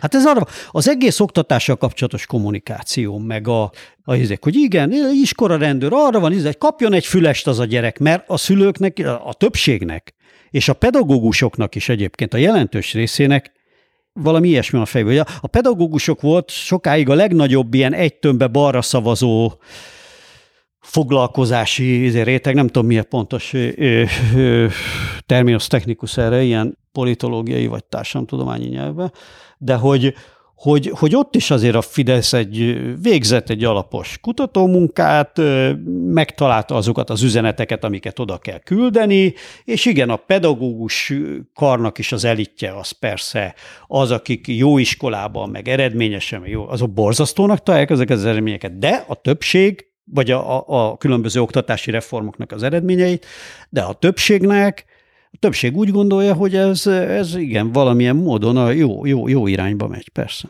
Tehát nyilván itt, hogyha találnak egy főmumust, akkor, mm, akkor nagyon könnyű köré hihető vagy világmagyarázatot szőni, ami ezt a jövősokkot Hát meg azt látjuk, hogy nem is kell hihetőt. Ugye ez az új posztrusz világnak ez az egyik nagyon érdekes jellemzője, hogy itt aztán tényleg egyik napról a másikra tudnak teljes narratívák lecserélődni egymással 180 fokba szemben álló állításokkal. Tényleg, és semmi gond nincs, megugorja mindenki, mert mindenki hinni akar a sajátjába, meg nem érdekes, mert majd jön a következő narratíva, meg a következő állítás, és hogy nagyon gyorsan pörög ez a ciklus az emberek fejébe, és az a lényeg, hogy az én táborom az, az úgy is elhiszi, a másik tábor az nem hiszi el, a kettő között meg van valaki, aki meg lesz zavarodva, és ott majd lehet halázgatni. Tehát, hogy valami ilyen séma bontakozik ki ezekből. Na most csak, hogy ne feszítsük el a fonalat, tehát akkor annyit megalapítottunk, hogy az Index Volt fona. Ö, Volt fonál. Az Index egy buborékban jött létre, ugye itt egy olyan tévésorozatról beszélgetünk, ahol Konkrétan a dotcom buborékban. a dotcom buborékban, igen, ami aztán ki is pukkant. Így van. Tehát ez volt igazából az első korszaknak a vége. Ha jól sejtem. Hát kicsit később, igen, egy kis, egy kis ráhagyás mindig van Magyarország. Tehát mi, amikor az első körbe be tudtunk húzni külföldi kockázati befektetőket, 3 millió dollárt tudtunk behozni, ami akkor nagyon-nagyon nagy pénz volt. Még ma is nagy pénz. Akkor meg sokkal bákom, még 140 valamennyi volt a dollár szerint. És ráadásul akkor az, jól emlékszem, 10%-ban az alapítók tulajdonában volt ez az egész. Igen, igen, igen, igen, igen. Hát az, amikor mondtad, hogy négyen alapítottuk, hát ez nem négyen alapítottuk, azért többen voltunk. Ez a négy ember volt az, aki, újs, vagy aki az újság részét, tehát az internettől részre jött. Ez ugye jött a Körösi Ákos, aki már egy ilyen technikai cége volt, illetve egy, egyfajta angyalbefektetőként jött, aztán a Reis Attila, mint régi Microsoft vezérigazgató, a Kövér Jóska, aki, aki nem rokon a Kövér Lászlónak, hanem ilyen kockati befektetési alapokkal nyomult itt, és szóval, hogy voltak az gazdasági háttér emberei is, mi ilyen tartalmi, meg, meg ez oldalról voltunk alapítók. Tehát ez igazából úgy festett akkor, ahogy a Wired magazinban olvastátok, hogy ez Amerikában működik, hogy Abszolút, egy angyal abszolút, befektető, aki aztán abszolút. későbbi Mi- részesedésért, mi fejben, mi fejben Amerikában voltunk. Igen, ezt teljesen jól látod. És jött is, és működött is, jöttek a, jött ez a, a NetIPO, Deutsche Balaton, nagyon vicces neve volt, akik egyébként ilyen fiatal német német tőzsdei kereskedők voltak, akik nagyon-nagyon nagy pénzeket csináltak abban az időben, pont az a módszere, hogy itt a, ahogy nyíltak a tőzsdék, így Európa peremén nem csak a volt kommunista, vagy ugye volt szocialista országokban, hanem Portugáliában, tehát akkor a, az európai, tehát ez a szabadpiaci hullám, ez, ez akkoriban ért a csúcsra, és akkor nyíltak a tőzsdék, ott bevásároltak, és nagyon-nagyon sok pénzt kerestek. Ez, és ez a befektetési cég szállt be akkor 3 millió dollárral a, az indexbe, és gyakorlatilag abban a pillanatban, amikor aláírtuk a szerződést, akkor kipukadt a buborék. Ugye ez volt az első nagy dotcom crash 2000 március, azt hiszem, és elkezdtek ők is óriási ugye, bukóba lenni, tehát mindenféle piacokon nyilván a részvényeik azok kidurrantak, ez mondjuk minket akkor kevéssé zavart, nekünk már akkor ben volt a pénz, a mi elkezdtünk egy írtózatos növekedést, egyébként közben az is egy tényező volt, és nem segítette az egészséges fejlődést, hogy a, a túloldalon kaptunk egy nagyon erős konkurenst, ugye felébredt a Magyar Telekom, és elkezdett óriási pénzeket investálni, illetve volt a Simó Gyuriek, a György Péter körüli csapat, az meggyőzte a Magyar Telekom menedzsmentjét, a Straubel lett a vezér, aki az IBM-től jött, hogy, hogy ebbe az online médiában nekik is nyomulni kell ezerrel, és ugye a korábbi C3-as fejlesztés Freemelt megvették, ami akkor az egyik leg, vagy hát tulajdonképpen az egyetlen ilyen nagy tömeges magyar fejlesztésű webes szolgáltatás volt, amivel az addig hát kicsit kínlódgató Origo, mert Origo volt az ő online média projektjük, az hirtelen egy nagyon nagy növekedésnek indult, óriási pénzeket ruháztak be, nekik volt pénzük nagyon jó keresőre, meg mit tudom én mi. És ugye mi is egy ilyen versenyhelyzetbe, versenyhelyzetbe találtuk magunkat, elkezdtünk költeni, meg hát nem tudtunk céget csinálni még, vagy hát ekkorát semmiképpen, és megfizettük a tanuló pénzt, szerencsére a németeknek a kockázati tőkéjéből, nem a sajátunkból, mert a sajátunkból nem tudtunk volna, nem tudtuk volna, tehát annyi pénzünk nem lett volna, hogy ezt beinvestáljuk. És hát ott találtuk magunkat, hogy 2002-2003-ra gyakorlatilag csődhelyzetben voltunk, égettük a pénzt rettenetesen gyorsan, elkezdtünk fölépíteni valamit, ami ez nem volt még piac. Tehát, hogy nem volt online médiapiac gyakorlatilag. Tehát ezt nektek kellett volna megteremteni. Hát ezt, ezt mi meg is teremtettük, csak még egy-két évvel később. Ezt persze nem láttuk akkor, hogy ez ilyen lassú lesz. Amire elkezdett a munka beérni, az 2004, 2005, igazából 2006, addigra már nem a miénk volt a cég. Mert eladtátok a Hát csődbe mentünk, gyakorlatilag igen, el kellett adni. Hát pénzt azt nem nagyon kaptunk érte. Megpróbáltuk megmenteni a céget, igen. És ez a vásárló volt csak, hogy itt legyen nyoma, hogy eljussunk aztán 2010-11-ig, ami egy kardinális igen. pont az Indexnél is, meg az életedben is. Először a Wallis, aki nekem, amikor olvastam róla, azért tűnik csak egy kicsit furcsának, mert itt nagyon sokat ugye arról beszélgetünk, hogy, hogy a politika belenyúl, nem nyúl bele, és a Wallisról lehet tudni azért, hogy mindig megtalálta a hangot az adott kormányon, hogy nem volt benned egy ilyen félelem akkor, hogy... Hát dehogy hogy... nem. Hát dehogy nem. A Wallisnak akkor ebben az újságírói körben, amiben én voltam, nem volt jó híre, nagyon féltünk tőle.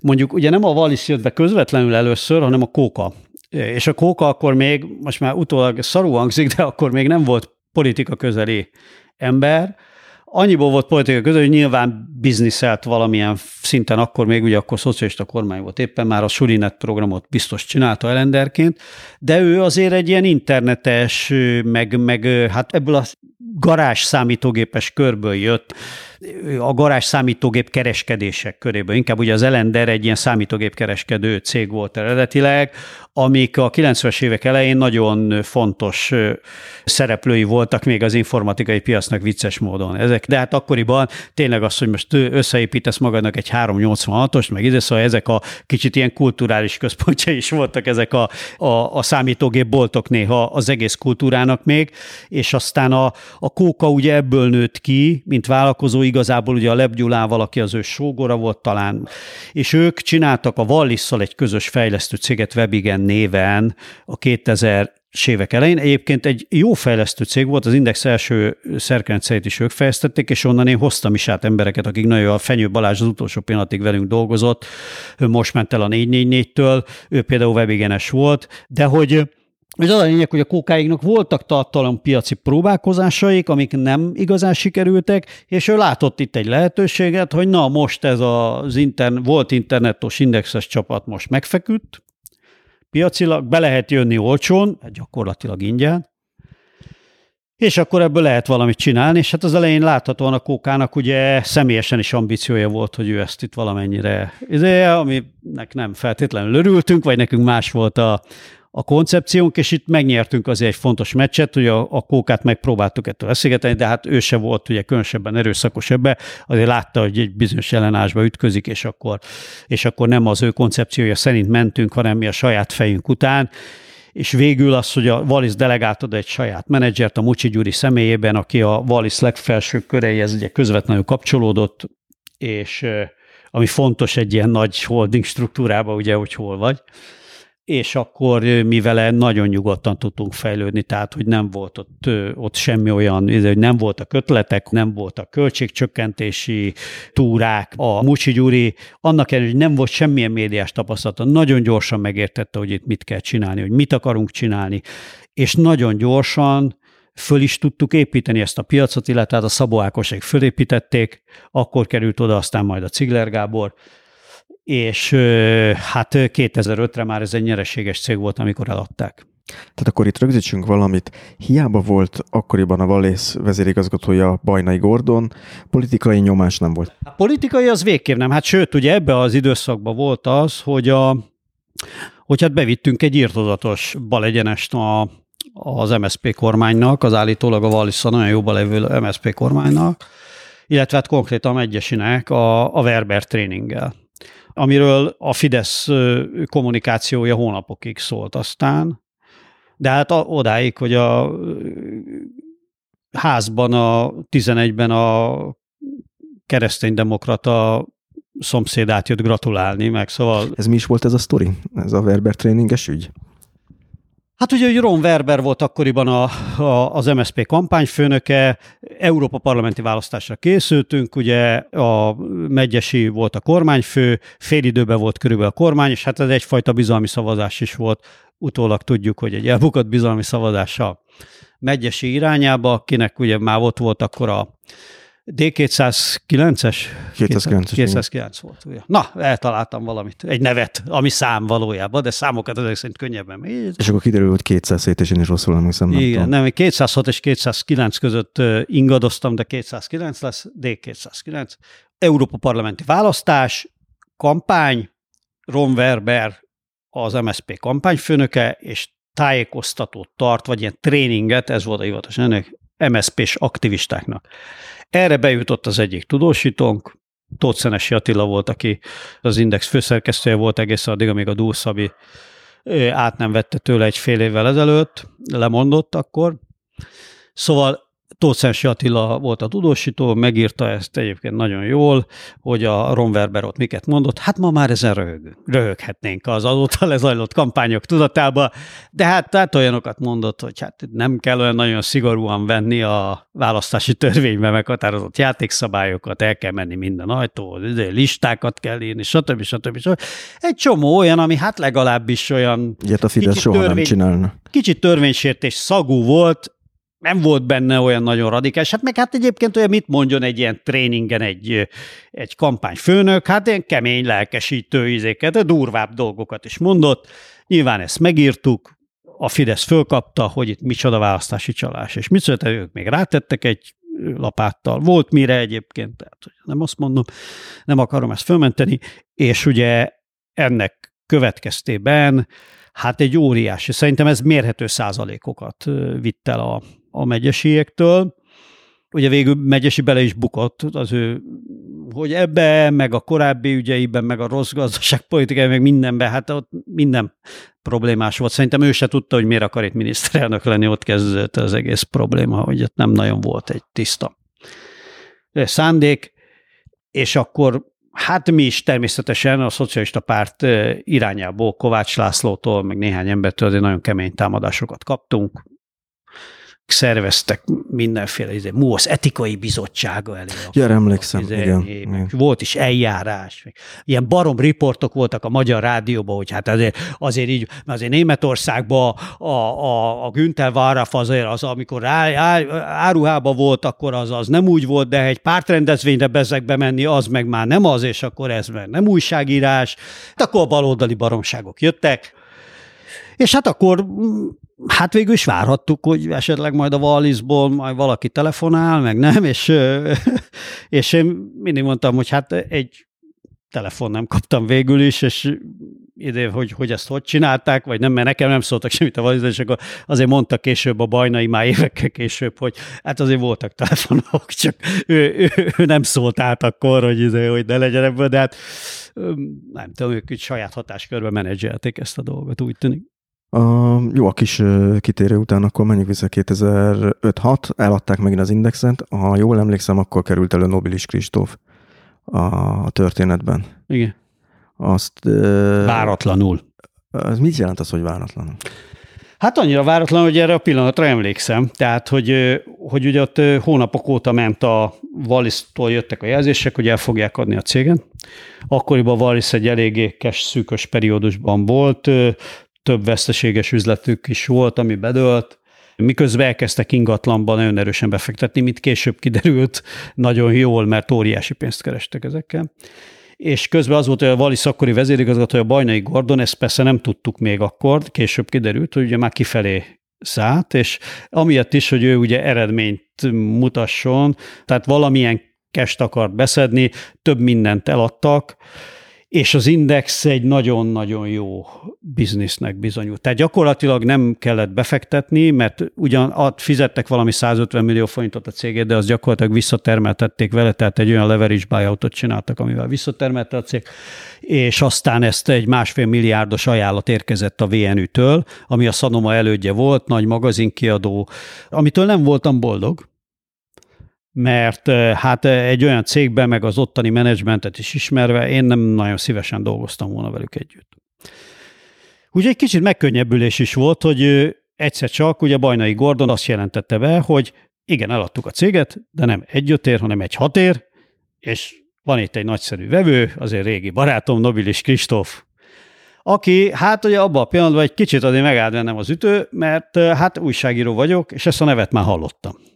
És olyan szövegkörnyezetben hallottam, amitől nem lettem nyugodtabb. Nem volt ez kirívóan rossz, tehát nem ö, ö, súlyos gazdasági bűncselekmények kapcsán hallottam mondjuk, hanem hát itt a Leistingernek a különböző kárpótlási egy üzletei, meg ilyesmi, illetve hát egy olyan figurának a hírében állt, ő akkor némi kis utána a telefonálásra, meg kutatásra ezt ki lehetett tenni, aki Stromanol tulajdonképpen elég sokat, és szinte hát azt lehet mondani, hogy főállású Stroman, piacvezető Stroman volt akkoriban. Jellemzően az OTP-hez kötődő nagy vagyonoknak, hogy ilyen finoman fogalmazza. Ugye akkoriban még az OTP vezetői, akik már tudhatóan óriási vagyonokat halmoztak föl a különböző, hát jellemzően ugye részvény meg opciós dílek révén, de hát jellemzően a részvény árfolyam emelkedésén, tehát nem illegálisan. Az a lényeg, hogy óriási magánványok keletkeztek, és akkoriban még ezt nem úgy kezdődött a, úgy kezdődtek, nem tudom, hogy volt-e már leggazdagabb lista, de még nem Csány Sándorra kezdődött, az biztos. És nem is Péter Zoltánnal. Tehát, hogy ezeket a vagyonokat még úgy nem nagyon tették láthatóvá, fogalmazunk így. Tehát, hogy tényleg volt egy ilyen amerikai feeling, amit említettél, és akkor megér, megérkeztettek a magyar valóságba, amikor Nobilis Kristóf felbukkant? Hát igen, amikor ki kell nyomoznod a saját tulajdonosodat például, az egy ilyen, az, az egy ilyen helyzet. Másrészt meg ugye Spéder Zoltánnak, akiről kiderült, hogy ő a tényleges tulajdonos, volt eleve egy hát viszonylag komoly híre, hogy finom legyen. Hát ugye az előbb említett OTP-ben Csányi jobb keze volt. Annó. Így van. Így van. Vezérhelyettes volt sokáig, vagy nem tudom, elnök helyettes is volt. Biztos. Szóval, hogy, hogy hát elkezdődött az a fajta a korábbi vállalati kultúrától azért kicsit idegen dolog, hogy nem mindig tudtuk, hogy most mi készül körülöttünk. Nem tudtuk, hogy a Spéder miért akarja ezt a vállalatot, mivel akarja fejleszteni, mit akar, azt láttuk, hogy elkezdett több online dolgot is venni, nem csak online egy idő után, nyomtatottat, rádiót, stb. Hogy mi készül itt? Hirdetési cégeket. Mi a cél? Nem volt tiszta, és hát a, az Oli meg nem arról híres, hogy olyan nagyon nyíltan kommunikálna, megvan erre az oka valószínűleg, hogy miért nem, vagy az ő vezetési stílusa az, az ilyen. Hát ez, ez azért egy elég nagy kultúrsok volt, hogy megint ezt a remek szót használjam. Mert hogy itt rögzítsünk szóra. valamit, hogy az biztos, hogy korábbi interjúban is előkerült, de olyan indexessel, akivel beszéltem, annál is, hogy ő úgy fogalmazott, most azért nem mondok nevet, mert nem érdekes, mert lehet bárki, hogy soha olyan durva időszakot nem élt át az Indexnél, mint 2009 és 2011 között. És nekem az azért érdekes, mert nem jött ez át kívülről, hogy hogy jutott ide Spéder Zoltánnal a helyzet, hogy elviselhetetlenné vált. Hát hogy? Persze azt tudni kéne, hogy az illető hogy értette azt, hogy milyen durva. Az én szempontomban az biztos, hogy extra durva volt, de azt sem nagyon sokan láthatták. Sőt, biztos, mert ugye én, én kaptam a Spédertől, amit kaptam, vagy a mi kommunikációnk, így se kell valami rettenetes dolgra gondolni, de, de nagyon-nagyon feszült volt minden... Ez nagyon hamar feszülté vált ez a viszony kettőtök között? Nem volt, nem volt rettenetes. Hát amennyire a, a, a, a Spéder környezetében lehetséges nem feszült viszony, tehát ő eleve egy olyan alkat, aki, aki hát hogy mondjam, nem a nagyon közvetlen és laza kommunikáció, hogy finoman fogalmazok, nem a közvetlen és laza kommunikációnak a bajnoka szeret fenntartani egy bizonyos feszültséget, illetve hát alkatilag ilyen, amit egyébként lehet érteni az ő korábbi pályájából, meg, meg egyáltalán társadalmi és ö, egyéb hátteréről. Nagyon lentről küzdötte föl magát. Igen, igen, igen, egy nagyon szegény családból származó, sok gyerekes paraszt családból származó, nagyon tehetséges matematikusként kiemelkedő figura volt, aki az OTP-ben aztán, amikor oda bekerült, hát hogy ennek mi volt a pontos háttere, ezt nem tudom, meg kell nézni, 93 volt ebben már akkor is valamiféle politikai játék, nem lehetett azért csak úgy bemenni vezérhelyettesnek. Persze az akkori ilyen rajkos vagy top közgazdászos pályának megfelelően talán biztos volt ilyen pénzügyminisztériumi múlt is, és és aztán ott az OTP-nek ebbe a bizonyos nagyon intenzív, növekedő időszakában amikor egyéb nagyon keményen kellett bizonyos költségeket megfogni és leépíteni, hiszen ugye emlékszünk, hogy ez egy szocialista nagyvállalat volt, amit a Csányi, és ebben a Csányiék meg a Spéder teljesítményét, és a Spédernek ebben azért nagyon nagy szerepe volt, mindenféle vér és veríték árán, és tényleg nagyon kemény döntések árán kellett egy hatékony vállalattá faragni, hát ez, ez elég sok embernek állásába került, tehát hogy azért ebben voltak kemény ezek. És ő ebben a ebben, amikor egy több ezer főt foglalkoztató nagyvállalatot így, így meg kell faragnod, és ott te vagy a kemény vezető, a kiképző őrmester tulajdonképpen, abban azért megkeményedik az ember egyébként is, ha addig nem lett volna kemény, de ő egyébként is ezt hozta alapvetően ebből a, a, a kemény paraszti kultúrából, amiből ő, ő, ő jött, és, és még erre ez is rakódott rá. Ez, igen, ez eléggé szemben állt mondjuk azzal a kultúrával, hogy finomom legyek, amit mi a, az indexben azért egymás között ottan hm, fenntartottunk és hát ez, ebből voltak persze hát súrlódások, de egyébként nem voltak nagyon súlyosak sokáig, mert azért azt látta, hogy ez működik, nem nagyon piszkálta, nem akarta ő a saját képére formálni. Egy idő után viszont nagyon látszott az, hogy azért az ő gondolkodása az, ami alapvetően az információk minél gondosabb elzárásán és minél tudatosabb adagolásán, irányítgatásán, ilyen alapul, az azért én szerintem egy, hát akkor úgy gondoltam, ma már teljesen mások a társadalmi viszonyok, sajnos, de hogy, hogy egy normális médiacég egyébként nem nagyon tud úgy működni, hogyha ilyen, akár a menedzsmentben ilyen típusú az információ áramlás, és ilyen módszerekkel próbálják vezetni. Ez 2009-re kezdett el bedurvulni, és ugye ma már az is jobban látszik, hogy ahogy a Spéderen fölépült a politikai nyomás. Tehát ő nem magától lett ilyen. hirtelen. Meg volt benne persze, meg, meg nem kell őt félteni. OTP vezéreljettesként, meg ide, nagy bankvezérként, meg időben, ő szeretett ilyen legfőbb vezető lenni, hogyha ő valami az akaratát végig akarta vinni, akkor végig akarta vinni, és akkor nekem valamilyen szinten ugye meg kell próbálni ellentartani. Ezt egy darabig ugye tudta menedzselni az ember, amikor rajta is nagyon nagy lett a nyomás. És ő sem tudta már kezelni a izéket, ott eltört a, a, az ügy ő neki nagyon nagy volt a tét, és el tudom képzelni, hogy ő, ő mit kapott. Hát rettegett egyébként. Simicska Lajostól például biztos, tehát neki voltak ilyen tapasztalat, később viszont szövetségesek lettek valamilyen módon. Ő ugye valamilyen, ezt sem tudjuk pontosan, de hát ugye sok interjúban, meg egyéb cikkben erről volt szó, hogy ugye ő azért benne volt valahogy ebben az ADR Schmidt Mária csoportban, Stumpf csoportban, melyik 2005-6-ban talán megkísérelt egy Hát nem mondanám ezt pocskísérletnek, ezt csak ugye megpróbálták annak beállítani, de hogy valamiféle olyan kezdeményezést a pártban, amelyik az Orbán leváltását célozta volna, aki ugye akkor már második választást veszítette el Zsinórba, amit ugye a Simicska nagyon gyorsan elkaszált, már ezt a próbálkozást, és, és ezek az ebben résztvevő embereket nagyon hirtelen ki is nyomta a pártból, és egyébként nem sokkal ezután az OTP-ből is távozott Spéder, és ebben az időben kezdte el nagyon erősen építeni ezt az index körüli izét, és a kettő között, hát nem tudom, hogy van-e bármilyen szándék, az biztos, hogy a Spéder nem csak gazdasági céljai voltak itt. De az is biztos, hogy ő bankár. Tehát, hogy neki az volt a, azért láthatóan, meg érezhetően, bár ki nem mondta ezt soha, de minden általában nem mondott ki semmit, amit nem volt muszáj. Előbb láttuk rajta, hogyha, vagy láttam rajta, hogyha, hogy igazából egy, egy nagy bankot szeretett volna, csak megmutatni azt, hogy ő az igazi bankár, és nem a csányi.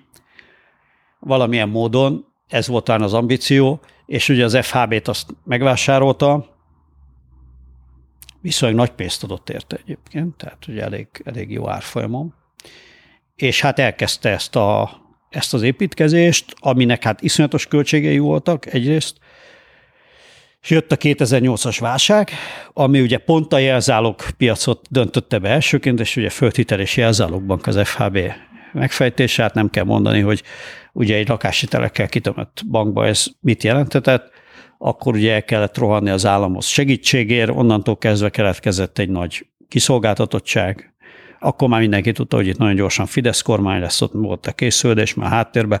Őt szerintem rögtön elkezdték nyomasztani azért ezzel a sztorival, vagy mással.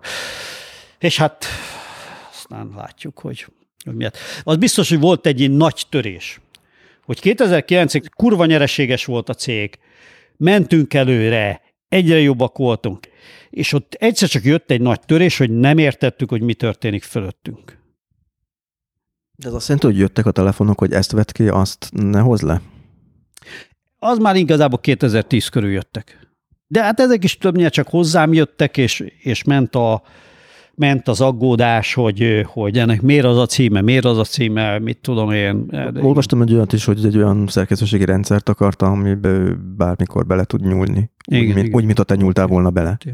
Hát nem, a, tehát nem technikailag a rendszer, csak hogy egy olyan, hogy tartsunk föl egy olyan ezt ő önvédelemből gondolta nyilván, hogy tartsunk fönn egy olyan ügyeletet, vagy valamit, hogyha itt bármilyen aggódás van. Itt azért volt, akkora már voltak ilyenek, hogy ugye a, amikor a, az Orbán Brüsszelben megpróbálta a, a föltornázni a költségvetési hiányt, teljesen rossz ütemben, ugye, mert akkor a görög válság meg ezért minden dübörgött, ugye rögtön a kormányváltás után, és ugye ezt akkor egy határozott nemet kapott, és ugye a Baksa megírt, hogy Orbán pofonér mert Brüsszelbe, és akkor ez óriási balé volt, akkor jöttek a izék mindenen, hogy akkor hogy lehet ki kell rúgni a baksát, izé, és azonnal föl kell állítani egy olyan rendszert, hogy az ilyen címekbe azonnal bele lehessen nyúlni, és akkor tényleg az volt, hogy volt olyan, hogy éjjel háromkor 47 nem fogadott hívásom volt. Éjjel háromkor szabadságon voltam egyébként.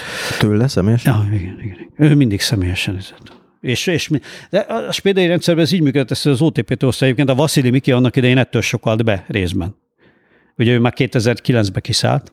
Na most ő Szappan opera szereplőnk, ugye? Vasili Miklós megint előkerült Igen. itt a történetben. És most sokszor ő, elmondtam, hogy ő volt az első, aki 2009-ben nekem leírta azt, hogy itt mi fog történni 2010 után, és az történt.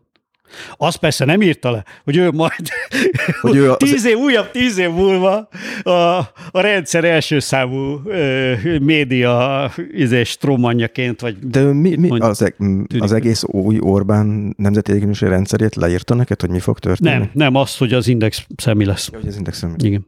Tehát ő mondta azt, hogy nem fogja tudni tartani, és például akármi van. Tehát, hogy, hogy itt sarokba szorítják abba a pillanatban, hogy kormányváltás lesz, és az FHB-val, és abban a pillanatban megpróbálják átvenni a céget, amit elképzelhetetlenek tartottunk. Tehát, hogy én, nekem ugye két évben betelt, hogy elhiggyem azt, ha előbb hiszem el, akkor egy évvel előbb tudok lelépni, és egy évvel előbb tudjuk megcsinálni négy négyet, és akkor sokkal nagyobb tud lenni.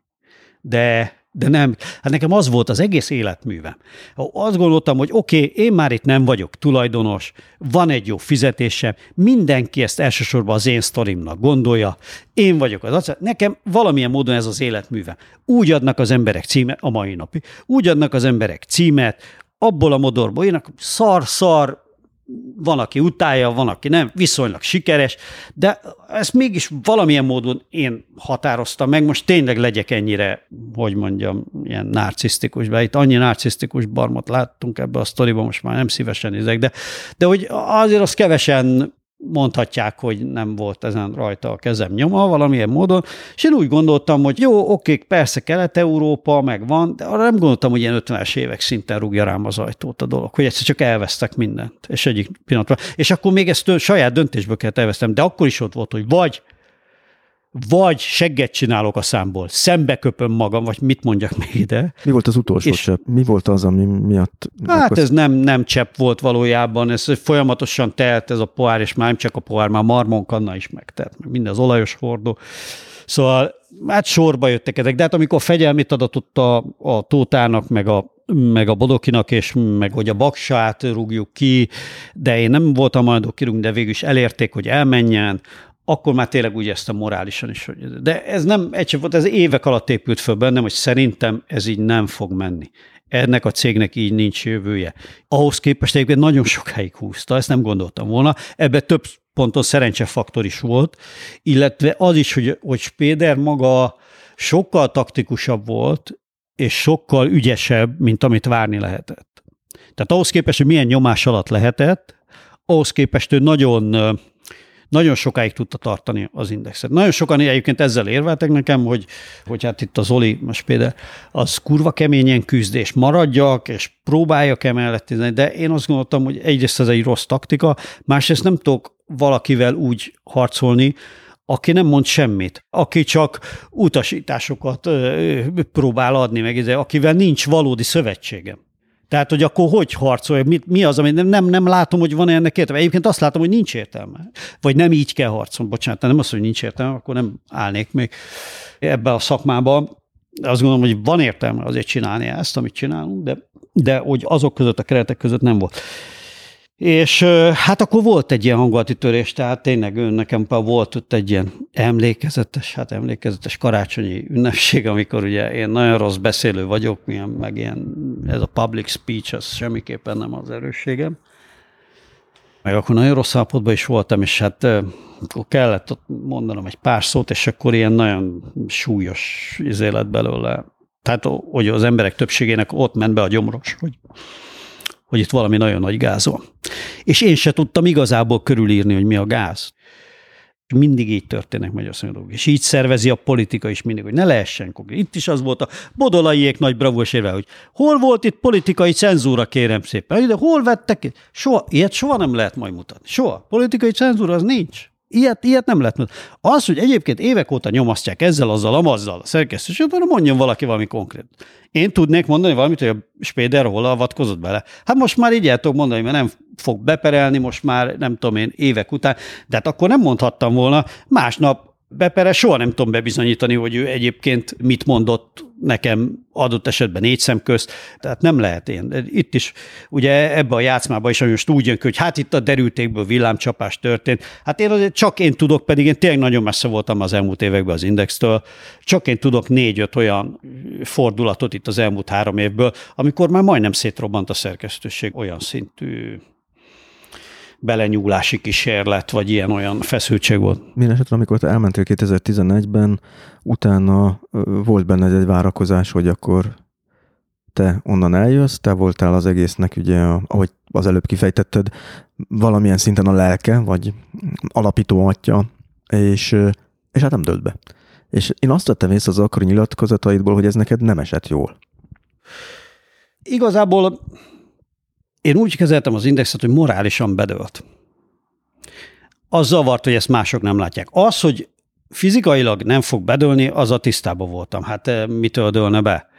Nyilván az én távozásom az azért a Spéderben is okozott olyan típusú hát eh, eh, reakciót, tehát egy, egy olyan válaszreakció jött akkor, hogy, hogy ott, ott nagyon erősen visszavettek nyilván akkor. Ez, ez akár évekig eltarthatott. Mire ez be fejeződött, addigra én megalapítottam a 4 4 arra megillett egy ilyen belső reakció, hogy akkor na, tehát a, a, a spédeiktől, hogy na, akkor vigyázni, mert, izé, mert viszem el az embereket ide, akkor megint nem avatkoztak egy darabig úgy be. Az Indextől tizenvalahány újságíró ment át akkor a... 12. 12, igen. 12, azt hiszem. Ugye hát a 444 eredetileg egy mentőcsónak projekt volt.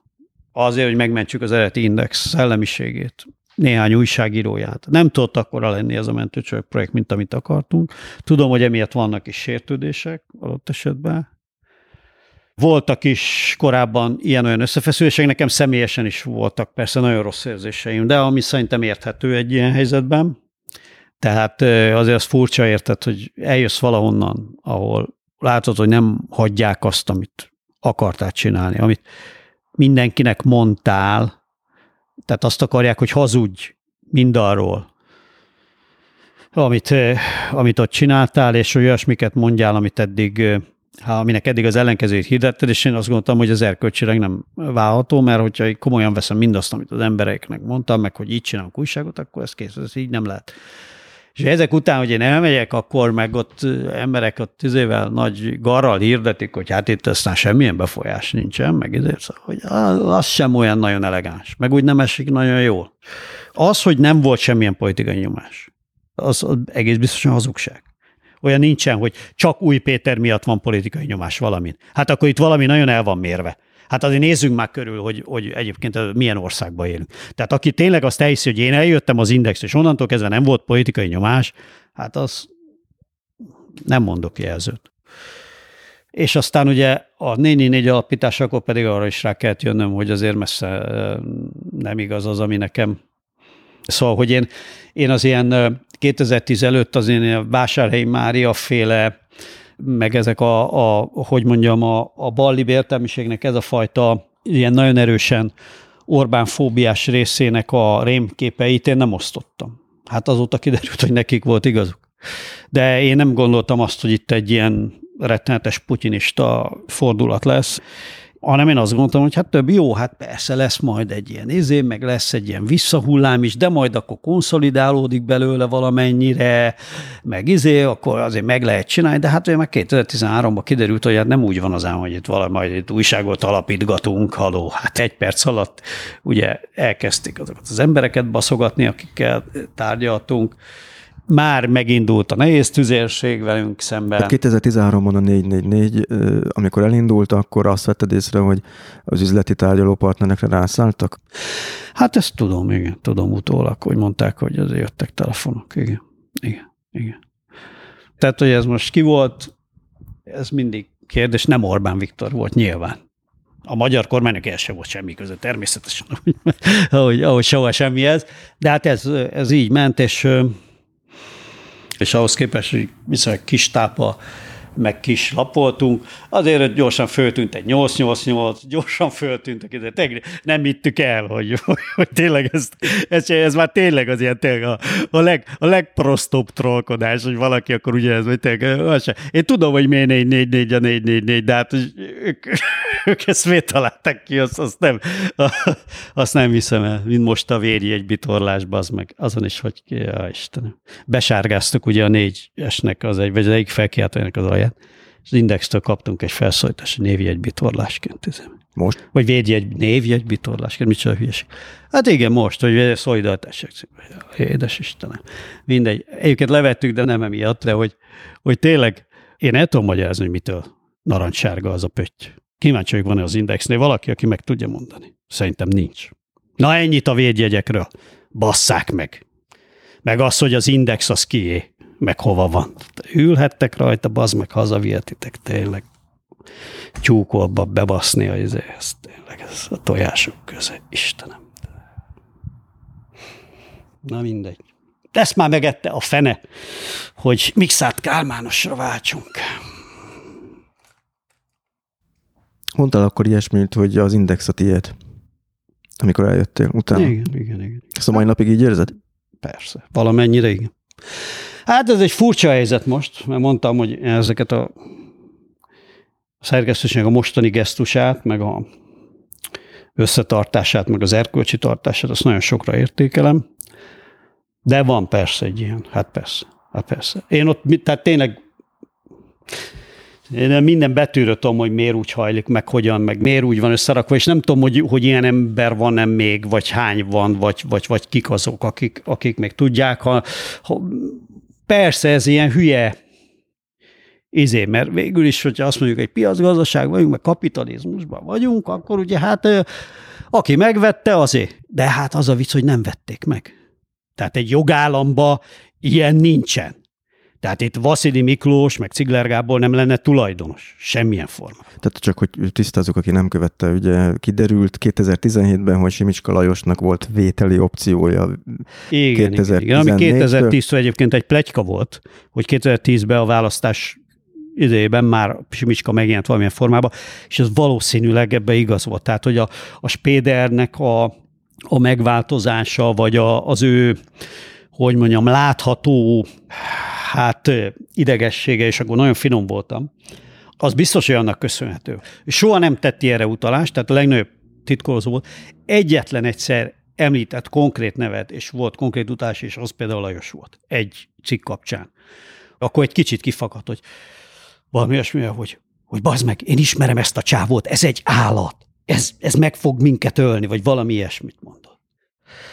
Ez egy érdekes, hogy igazából ezt az opciót, ezt a vételi opciót az Indexre Simicska Lajos igazából már csak akkor hívta le, ha jól emlékszem 2017-ben, igen, amikor már összerúgta a Port Orbán Viktorral, igen. és amikor már, javíts ki a tévedek, mert itt a kronológia a fejemben nem mindig világít helyesen, amikor már igazából a Spéder Zoltán zsűjesztőbe került. Tehát őt, ő, ő majdnem börtönbe végezte, ugye?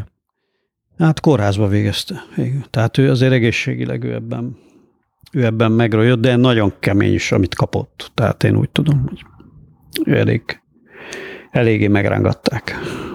És hát hogy, hogy a kronológia pontosan hogy volt, azt nem tudom. Ugye akkor, amikor ez a, az opció, ez átszállta, vagy ez az opció, ez nyilvános lett, és kiderült, hogy valóban Simicska az egyik tulajdonos, vagy leendő tulajdonos, nem tudom, hogy kezd ilyenkor fogalmazni, akkor, akkor már igen, akkor a Spéder már meg, hát azért kellett neki ezt átadnia. Nagyon érdekes, hogy ez a magyarországi ágyogállam hogy működik, hogy, hogy mégiscsak vannak ilyen bizonyos keretek, amiket betartanak, vagy látszat. Mert ugye itt is az volt, hogy az index mögül gyakorlatilag eltűnt a tulajdonosa, tehát a Spédert megfosztották a cégeitől. Ugye egy jogállamban, hát ez megint csak nehéz, nehéz kérdés, hogy hogy lehet embert megfosztani, igen, valahogy eltűnt ez a vagyon, és hogy elfogyott a tulajdonos a cég mögül. A céggel valamit csinálni kellett. Na most erre nyilván a NER átvette volna kapány. NER ezek én is, az Orbán rendszer átvette volna, hogy nagyon ügyes egyébként ebbe a szóalkotó játékban a, a, a, az Orbán stáb, bedobják ezeket a fogalmakat a portyázóktól a nerig, meg a izet, és akkor mindenki használja, és észre se veszed, hogy tulajdonképpen egy alapvetően hazug fogalmat használsz az ő szájízük szerint, és ez a NER ez az egyik izé, olyan frappáns, meg izé, de hát a nemzeti együttműködés rendszer, hát itt kiműködik együtt kivel, na mindegy. De közben Ö, ez egy szitokszó is lett. Ami... Igen, igen, egy ilyen fő kifordított, izé, igen, egy, egy rabszolgatörvény, hogy Szóval, hogy, hogy akkor az lett volna az opció, hogy ott valaki átveszi a, az Orbán közelből ezt az egész dolgot, és hát ott a, a Simicska akkor úgy gondolta, hogy akkor ő még úgy döntött, hogy megpróbálkozik valamilyen ellenállással Orbánnal szembe, tartotta a hírtévét, tartotta a nemzetet, és akkor a, az indexet is gondolta, hogy maga mellett tartja valamilyen módon, de úgy akarta maga mellett tartani, hogy ez ne látszon, hogy ő, vagy legalábbis az újságírók számára ez is egy ilyen érdekes, kicsit ilyen kortárs, korszerű technika, hogy hát az újságírók legalább hazutassák maguknak, mert azért mindenki tudta, hogy ez végső soron akkor Simicska mostantól, de hát ez volt, hogy na, itt van az alapítvány, gyerekek, hát akkor egy alapítvány független, tudod, senki nem szólt be, és valószínűleg tényleg nem szólt bele senki, mert akkor az volt az érdek, hogy egy kritikus és erős index legyen, hogyha ebbe azért Simicska sem ejtették a fejére, bár ugye ez az Orbánnal szembeni lázadási kísérlet azért nem tűnik utólag túl racionálisnak, ha ez az ő lázadási kísérlete volt, és nem az Orbán lázadási kísérlete valójában, ami viszont már racionálisabbnak tűnik. De Mármint ő Simiska ellen. Igen, igen, igen, igen, igen, igen valami. Aki túlságosan a fejére ott. De mm, ugye itt a konstrukció is egy elég nehezen átlátható szövevényes dolog, de erre te is utaltál, hogy ezekre, a, hogy törvényesnek kell látszania, ugye, hogy volt egy alapítvány, aminek a már említett Bodalai Lászlót igen. megtették az egyedüli Hát az egyik Simicska cég, a Nanga Parbat ZRT, az, az létrehozott egy alapítvány, de azért arra figyeltek, hogy a Nanga Parbat legyen ennek az alapítvány létrehozója, az nevezte ki a kuratóriumot is, tehát végső soron azért a magára az alapítványra is meghatározó hatással tudott lenni a Nanga Parbat, nyilván nem szóltak bele a tartalomba, de, de másrészt egy, ugye, egy olyan konstrukciót kitaláltak, ami egy teljes anyagi függésben tartotta az, az indexet a, a többi már leválasztott cégtől, hát főleg az Indomédia ZRT-től. Na most... Ami a hirdetéseit szerveztek. A hirdetéseit szervezte, de hát egy csomó, én azt hiszem, hogy most nem akarok hülyeséget mondani, de talán a fejlesztés is oda volt éve, pénzügy, hát egy csomó életfontosságú funkció volt ott valójában, illetve még, hogyha nem lett volna, biztos még egy nagy hitelt is rátoltak ezek után, hogy ugye működni tudjon, hiszen nem volt. Szóval ez már, ott már teljesen elvesztett a szerkesztőség a függetlenségét, de hát akik addig maradtak, nekük már nem nagyon volt ott más választás, és látják, hogy amíg a tartalomban nem szólnak bele, addig, addig akkor csinálják. És ez nem sokáig tartott, hogy a tartalomban nem szóltak be, mert egy idő után azért elkezdtek, tehát a Lajos az nyilván neki egy évig nem volt, 18-ban bedobta a török között a választások után, illetve hát már előtte.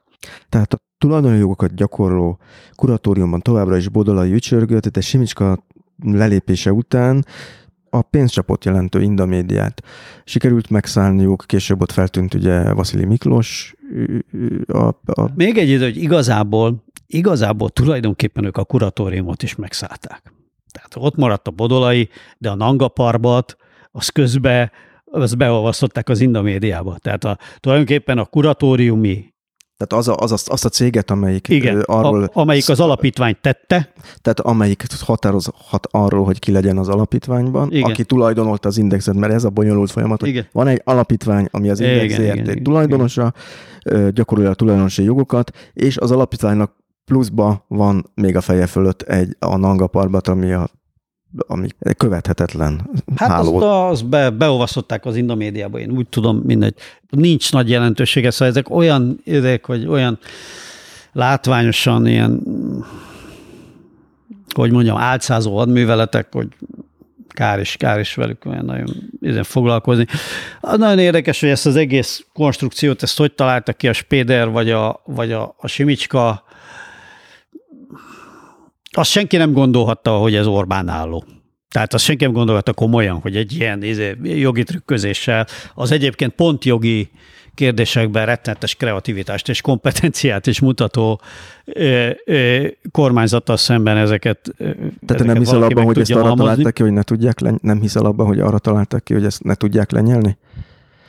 Ezt a bonyolult konstrukciót? Nem, ez inkább arra szolgált valószínűleg, hogy a, hogy a, hogy a simicskát ne tegye nyilvánvalóvá a szerkesztőségnek. Semmi más értelme nem volt. Az, hogy esetleg még olyasmi lehet, hogy valamilyen módon a Péder megpróbált föntartani magának valamilyen lehetőséget, hogy egyszer majd visszajöjjön ebbe az egész sztoriba, vagy esetleg a body is talán oda kötődött inkább, és, és az volt az, az ő személye volt ott valamennyire a garancia, nem tudom de a lényeg az, hogy 2018-ra Bodolai László már egy abszolút kiszolgáltatott helyzetben volt, mert a feje fölött volt ez a cég, ez a Nanga Parbat, ami visszahívhatta bármikor, hát nem volt Bodolai, ott a Bodolai Lászlónak eleve az volt a feladata, hogy egy nagyon kiszolgáltatott helyzetben próbálja azt a látszatot kelteni a szerkesztőség előtt, hogy, hogy ez nem az.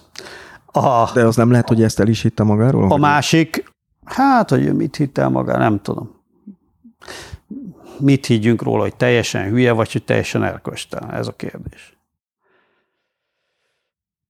Tehát, illetve volt még egy funkció az, hogy a szerkesztőség azért megbízott benne. Ugye ez a legrettenetesebb a dologban, hogy a szerkesztőség megbízott benne, és valamilyen módon a szerkesztőség megbízottjaként tudott ott maradni. Tehát aki valamilyen módon mégiscsak alkalmas arra, hogy ezt a függetlenséget reprezentálja, mert szerkesztőséget. Nem sok választása volt természetesen szerkesztőségnek, de ő az alkata folytán, a, a, a baráti kapcsolatai folytán, minden folytán alkalmasnak tűnt arra, tényleg bíztak benne. Nem hogy te igazságtalan vele, hiszen még egy ilyen nehéz helyzetben is kétségtelen, hogy egy ideig működött ez a rendszer, aztán ö, hirtelen... Hát mit tudott volna csinálni ez a rendszer? Hát a, a, abba addig persze, hogy működik, amíg hagyják. Hát most mit, vagy ez volt, hogy ő volt a nagy villámhárító, mi mit kellett neki villámhárítani? Ugyan már, ne hülyeskedjünk, nem volt itt semmi villámhárítás, Persze, nyilván voltak konfliktusok, akkor telefonáltak, tehát ugyanaz, mint előtte, meg korábban.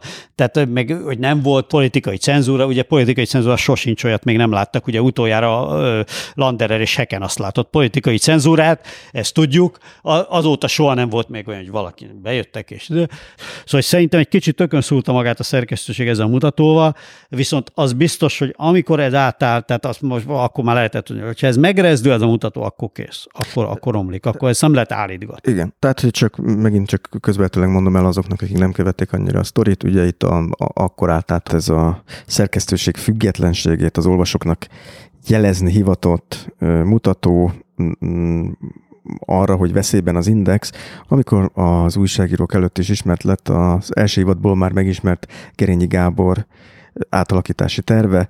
Szerintem nem menjünk bele abba, hogy ő mit gondolt, meg mit ne gondolt, mert nincs itt, tehát nem tudja elmondani. Egy, ál, egy áltervel te egy áttervnek gondolod, de lehet, hogy csak egy rosszul összerakott és hibás koncepció. Hát az egész biztos. hát de teljesen abszurd koncepció. Tehát tényleg minden elevével a, egy röhely. Hát eh, persze. Nincs, nincsen, nincsen ember, aki ezt egy pillanatig komolyan gondolhatja, hogy, izé, hogy ez, ebbe, ebbe és, belemehetne. Nincs a szerkesztő. És a lényeg az, hogy Dúl Szabocs főszerkesztő a, ebbe már nem akart belemenni, mert a, a, a, és a szerkesztőség is látta azt, hogy ez gyakorlatilag az index szétszedését jelenti, ez a, ez a racionalizási terv. Igen, ennél bonyolultabb volt, hát itt nem racionalizálás volt meg ide, hanem elővettek egy tervet, ott, ott teljesen összekuszálódott állítva a kommunikáció. Tehát amíg a Bodi itt a nyilatkozataiban, meg a jegyzőkönyvekben azt mondja, hogy ez a tervet már elvedettük, személyes beszélgetésekben meg az jött elő újra és újra, hogy ezt el kell fogadni. Itt az egy olyan nyomásgyakorlás kezdődött, illetve olyan hazudozás, ami után a szerkesztőség adni akart egy jelzést, hogy itt valami nagyon nagy szarság készüldik, ami valószínűleg teljesen igaza volt, sőt, azóta látjuk. Majd ugye ez átállt, akkor kirobbant egy ilyen botrány, akkor, akkor ott vizet, ugye a, a dúlt azt rögtön fölmentették a vezérigazgatói tisztségémől, és akkor elkezdődtek ezek a nyilatkozatok, amiből, hogyha korábban feltételezhettük volna azt, hogy, hogy tényleg hát a, a bonulai, vagy ezek a többi szereplők, ezek, ezek tényleg valamit félreértettek, és valami kommunikációsan félrement.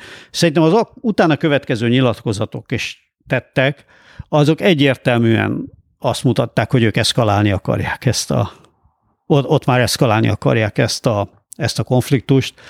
Egyébként én azt látom, hogy a, hogy a kiadó vezetés annak számtalan beavatkozási lehetősége lett volna arra, hogy deeszkaláljon, tehát hogy valamennyien lenyugtassa kedélyeket, meg se próbálta. Sőt, sőt. Nekem ebből az egyértelmű üzenet, hogy itt, hogy itt erre volt a szándék. És aztán itt jöttek már az insinuálások, sárdobálás, vagy besározási kísérletek, amit már mondhatunk, hogy tényleg idő, de az is egy, egy nagyon erősen, hát hogy mondjam, bizonyos stílusjegyei alapján, jó oka feltételezhető, hogy ezek a narratívák azért valahol, valahol a Felsőbb szinten születtek? Környékén születtek, igen. Ti a Bodolaival barátok voltatok korábban egyébként? Hát lehet mondani. Hát ugye az én lakásomban volt, vagy a házamban volt beegyezve az ügyvédi irodája, amiből később ugye Soros Simicska összeesküvést is sikerült gyártani a hülye médiába. Egyszer azért, mert ugye a feleségem is ugye jogász, és ő volt a az irodavezető, illetve a Bodinak dolgozott akkor. A magán ügyvédi irodáját vittem. Ott vannak a mai napig egy csomó irata a pincében. Egy egész fal. Lehet, hogy már föl kéne gyújtanom valamikor, vagy nem tudom. De hát én ezt nem tudom. Tehát én, én tényleg nem tudok napi rendet érni a fölött, amit, amit művelt ebbe a dologba. Ezt nem próbáltátok? Vagy nem próbálhatjátok ezt megbeszélni? Vagy ez... Nem szeretném. Egyébként egy kicsit mindig ilyen fura érzésem van, amikor arról beszélsz, és itt az interjúban is beszéltél róla, hogy, a, hogy mennyire érzed magadénak az indexet, meg mennyire ugye rosszul érintett bizonyos szempontból érzelmileg, hogy, hogy ők tovább mentek akkor, amikor számodra már nyilvánvalóvá vált, hogy ott volt ö, nyomásgyakorlás, de valahogy nekem meg az van, hogy tulajdonképpen ez egy óriási sikertörténet, hogy ez nélküled is működött. Mert hogy, mert hogy ha én a, mondjuk az én podcastomat veszem alapul, ha én nem lennék, ez megszűnne. Most annál nagyobb elismerés, hogy valami az alapító nélkül is tovább tud működni, és egyébként most lehet, hogy ettől ideges leszel, de szerintem jó jó dolgot csináltak ott az elmúlt Nem, ne, egyáltalán vagyok ettől ideges, sőt, és... hát ezt, ezt egymásnak gyakran mondtuk a kardossal is, hogy hogy egy kicsit ilyen ironikusan nem akarom, hogy ez, vagy ilyen, ilyen, ilyen, á, ilyen, hogy mondjam, ironikusra tolt nagyképűen, hogy tulajdonképpen mi büszkék is lehetnénk rá, hogy, hogy egyrészt az a, az az Orbánizmus, ami pillanatok alatt darált be elképesztően erősnek tűnő, hát egyetlen nem olyan erősnek tűnő, de viszonylag erős intézményeket, az az indexel most már tíz éve szenved. Másrészt az, hogy az, hogy az index nem dől be, Szóval, hogy én amikor azt mondom, hogy 2013-ban úgy éreztem, hogy ilyen, ezek inkább ilyen érzelmi, inkább ilyen érzelmi hullámlovagás. Tehát, hogy racionálisan én pontosan tudtam egyrészt, hogy nem fog bedőlni az index magától, se magától, se mástól. Másrészt azt is, hogy ha én be akarnám dönteni, én sem tudnám bedönteni az indexet. Tehát nem is volt ilyen szándék, nem is úgy jöttünk el. Lehetett volna egy olyan helyzetet provokálni, amiből egy ilyen tömeges fölállás lesz. És nem, ez nem volt szándék. Nem azért nem volt szándék, mert mi jót akartunk az akkori tulajdonosnak, nem azt gondoltuk, hogy talán így egyszerűbb lesz majd fölépíteni valami mást. Minden esetre szerintem nagyon, nagyon jó dolgok születtek ott az elmúlt tíz évben, és én ezt úgy érzem, hogy ez egy, ez egy, ez egy elismerés az alapító atyák felé is, hogyha ez így tovább tud működni. De az, hogy még milyen utóvét harcok folynak, az ha lehet ezzel a szóval illetni. Itt szembe jött velem az elmúlt napokban, és ezt mindenképpen meg akartam említeni, mert mint jelenség nagyon hát hogy mondjam, nem túl felemelő, de, de érdekes.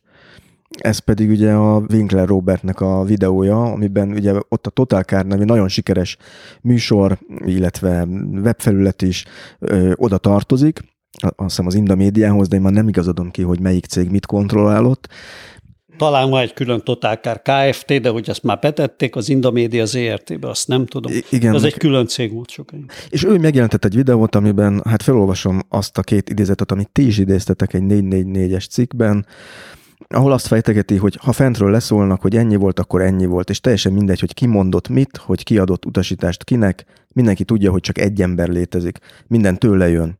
Én azoknak a táborához tartozom, akik azon is csodálkoznak, hogy eddig egyáltalán elhúzta az index. Majd így folytatja, hogy nem tudom, mi lesz a totálkárral, Szerintem ugyanígy maradunk, csak most már mi is a Csicska médiához tartozunk. További kérdés, hogy nem kellett volna nekünk is felmondanunk, de szerintem fel kellett volna mondani. De én is inkább a Csicska sorsot választottam. A most ezek elég szívenütő szavak. Egy reálpolitikusról van szó, vagy egy megalkuvó emberről, vagy csak aki jól látja a dolgokat.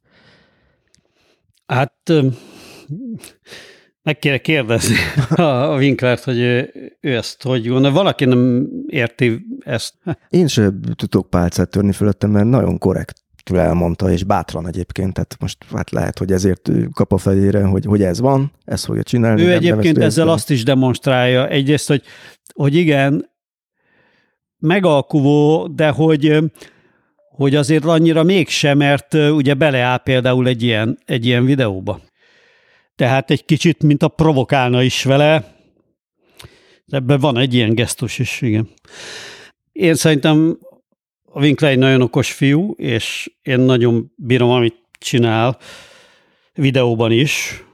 Tehát kifejezetten erős mondatai vannak, jól mondja, és, és hát ebben az esetben látszik, hogy elég élesen is lát, annak ellenére, hogy nem foglalkozik közélettel egyébként, tehát ő ebbe az autós sörös világba nyomul. Hát én szerintem ez a klasszikus kádári alkú típusú helyzet, talán el is hangzik valahol a videóban egy ilyen, egy ilyen kádár utalás, Hát nekem kapásból megáll az idő jutott. De nagyon, ez az de nagyon, szó, igen, hogy hát igen. akkor itt fogunk élni. Igen, az nagyon sokszor eszembe jut. Mondtad nekem. Mostanában.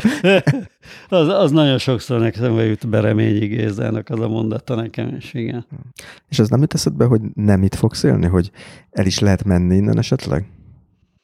Nem, én ilyen reménytelenül kelet-európai vagyok, sőt magyar. Bármennyire is terjesztik az ellenkezőjét. Nem, én nem, nem, nem tudom, én, én, én borzasztom, még turista utakra is nehezen rángatnak el a külföldre. Sokáig nem, nem is szerettem menni. Én olyan nehezen, van bennem egy ilyen hülye introvertáltság, én olyan nehezen, nekem az évtizedeimbe került, hogy én ebbe a, ebbe a kultúrába eligazodjak valahogy, megértsem az emberek gesztusait. A külföldön, ahol már egész más, hogy megy, az nekem olyan sok mindig, hogy vagy olyan, De... olyan rettenetes. Persze ez az utóbbi években hát javult, mert mert azért láttad, hogy, hogy, hogy most már eléggé tapintató az, hogy mi azért Magyarországon tényleg egy kicsit befeszültünk így egymásra, hogy Najmányi Laci, szegény Najmányi Laci is írta, hogy még ezzel a rettetes gátlásokkal, meg introvertáltsággal is tudom már jobban érezni magam külföldön. Nem beszélve a magasabb gasztronómiai színvonalról. A 444-ről még nem beszéltünk, amikor megalapítottátok, tottad. Igen. Tottad? Hát tottuk, persze, hát ez nem egyedül azért ez élet van. Nem, hát itt 12 újságíróval rugaszkodtunk ennek neki. Ennél egy picit nagyobb volt, hogy 14-15 fő volt a teljes létszám, csak néhányan még akkor nem tudtak eljönni, és ez, a, ez, ez, az alapítói kör amikor te 2011-ben, jól mondom, eljöttél az Indextől, Igen. akkor ugye te eléggé a semmibe ugrottál. Mm, csak olvastam ilyen nyilatkozataidat korábban, hogy nem volt állásod, nem tudtad befizetni a villanyszámlát, meg hogy ilyen problémáid ja, akadtak. Igen, igen, igen, igen. Nagyon furcsa volt. Én 20 éves korom óta mindig dolgoztam. Mindig volt önálló keresetem, és mindig be kellett járnom valahová, és akkor fél évig nem és fél évig kaptam ugye a fizetésemet még konkurencia kizárás miatt, majd fél év után ennek vége volt, és nagyon lassan jutott el az agyamig, hogy nincs önálló keresetem, és nagyon gyorsan anyagilag ezzel is amortizált, nagyon gyorsan föléltem az összes tartalékomat, egyébként se volt sok. Volt egy nagyon nagy lakáshitelem, ami ráadásul ugye 2008-ban ismert módon akkor még ugye nem volt egyébként devizahitel mentés sem még, tehát nem volt forintosítva, de hogy akkor brutálisan elszálltak, tehát nekem 20 millió forint fölötti hitelem volt a házra. Tehát, hogy volt egy rendes törlesztő részlet. A kormánypárti média szerint a luxus ingatlanban élsz. Erre... Hát nézd, tényleg a szellemi fogyatékosságra nincsen magyarázat, tehát, hogy áh, mindegy, rettenetes tényleg, ez, áh, nem, nem, nem, nem. Ez, hogy az ember elkezdi magyarázni tényleg, hogy egy családi ház, tudom, hogy egy családi ház, ami 50 millió forintba kerül, az a magyarok többségének egy valami luxus rettenetes. Hát szegény ház egyébként olyan állapotban van, de hát mondom, ráadásul volt egy budapesti lakásom, 30 millió forint el tudtam adni, fölvettem még 20 millió forint hitelt, és megvettem ezt a, ezt a házat, amit aztán hát nyök, nyögtem akkor ezt a hitelt. A korábbi jövedelmi viszonyaimban persze nem okozott gondot ezt befizetni, mert a korábbi euró árfolyammal, de akkor hirtelen ez meredek lett, úgyhogy tényleg volt egy ilyen kisebb anyagi csőd, aztán akkor, hát érdekes módon Vasili Miki, aki azóta megint az Index tulajdonosa, vagy hát az Indexet működtető tulajdonképpen cég egyik tulajdonosa, nem is tudom mi a pontos megfogalmazás. Szappan Operánk egyik főszereplő. Így van, hát ő hívott az Origóhoz, hogy menjek csinálni ott egy design projektet, és akkor így lett valamennyi jövedelmem, meg össze is raktuk azt az Origo dizájnt, ami aztán Aztán olyan 2013 év elején, vagy, vagy 2012 végén élesült, és akkor tulajdonképpen a mai napig mai napig megvannak a nyomai, egy kicsit azóta átalakították, hát el is rontották, nem nagyon értették utána, hogy mi, mi az úristen ez, és akkor így belepiszkáltak a Sálingergő távozása után. És akkor honnan lett a 444-re pénz? Hát amikor megalapítottuk, hogy abba a hülye helyzetbe kerültünk, amit én bevallom őszintén, ma már tudom, hogy naivan egy kicsit benéztem. Én tényleg azt hittem, hogy lehet tök transzparens módon emögé tőkét állítani. Tulajdonképpen kockázati befektetőknek kellett volna finanszírozni a céget, de hát az, az ott nyilvánvaló volt. Egyrészt az volt a mondása a, a Gáborra, Kardos Gáborra, akivel együtt kezdtük ezt üzletileg megpróbálni összerakni. Egyrészt azt gondoltuk, hogy mi tényleg össze tudunk rakni egy olyan üzleti tervet, a Gábor biztos, én nem, mert én hülye vagyok hozzá, a Gábor biztosan, ami tök elfogadható, és tök jó, és van egy track recordunk, ami szerintem hihetővé teszi azt, hogy mi nem fogjuk senkinek a pénzét ellopni, elkölteni, vagy hülyeségekre használni. Ezért mi fogunk is találni pénzt arra, hogy csináljunk valamit, és ha valakinek van esélye még dobni ezen a médiapiacon, akkor talán nekünk van ebbe az online ide. Ez volt az egyik kicsit naív feltételezés, ugye, mint látjuk, addigra már azért olyan mélységben sikerült már akkor is legalábbis a gazdasági életet azért befolyás alá vonni, hogy ez ne legyen az egy triviás, tehát médiapiacra akkor már ember be nem jött volna pénze. Illetve tegyük hozzá azt is, hogy közben lezajlott itt a Google-Facebook forradalom is, ami szintén az ellen hatott, hogy itt hirdetők Hát ez azért, tehát mi még, mi még nagyon biztatóan indultunk hirdetésbe is aztán. Persze a Google, Facebook az egy látható, ez a mi üzleti termünkben viszonylag jó, hát az üzleti tervben nem, az végül is egy számsor, de a mi stratégiánkban inkább azért ez már világosan megvolt, hogy azt látjuk, hogy előbb-utóbb ez a Google-Facebook dolog. Ez megöli a hirdetési piacot. De itt még van azért négy-öt év, amikor viszonylag jó bevétel ö, szerezhető, és nekünk arra kell törekedni, hogy ebben az időszakban erősödjünk meg akkorára, hogy onnan már jó bevételt tudjunk szerezni, és utána lehet elkezdeni egy átállást majd egy valamilyen másik üzleti modellre, hogy ez milyen lesz, az ugye akkor még nem volt teljesen világos, hát hogy valamilyen módon az olvasói pénzekre. De hogy, hogy, hogy ezt láttuk akkor is, nem ez volt az oka annak, hogy, hogy azért nagyon tartózkodóak voltak a, a, a, a befektető jelöltek. Ennek a félelem volt az oka egyértelműen. Tehát, hogy itt már senki nem akart beszállni a, a, a médiába, azt látták, hogy, hogy itt az, olyan kockázatokat vesznek ezzel a nyakukba, ami hát nem kell nekik. Másrészt ez valóban egy kockázatos biznisz, amire az extra kockázatot a politika rakta rá valóban, és ez már elég ahhoz, hogy, hogy megakadályozza azt, hogy itt jelentősebb pénzhez jussál, amiből tényleg tudná valamit gurítani. Maradt Soros György, mint?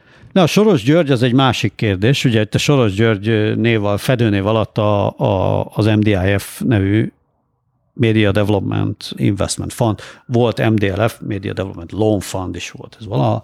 Ugye hát ez is úgy Saras György, hogy ezt ugye lengyel és talán szerb újságírók alapították, meg egy amerikai is a 90-es években, direkt azért, hogy ezekbe a alakuló demokráciákban, a 90-es évek elején, ahol a sajtó komoly gondokkal küzd, és például Szlovákiában a SMET azt ők erősen hitelezték, tehát hogy hitelt nyújtson, vagy esetleg tulajdonosként bemenjen olyan médiacégekbe, amik valamilyen módon, hát ilyen ezekben a macerás demokráciákban, vagy születő demokráciákban ezeknek a demokratikus értékeknek a, a hordozói. Úgyhogy mi valóban megpróbáltunk egyébként a, már az elején a, az MDIF-fel fölvenni a kapcsolatot, úgyhogy velük beszéltünk egy kör, de végül nem kaptunk tőlük pénzt. Többek között azért, mert hogy ez a ez valamiére ilyen ki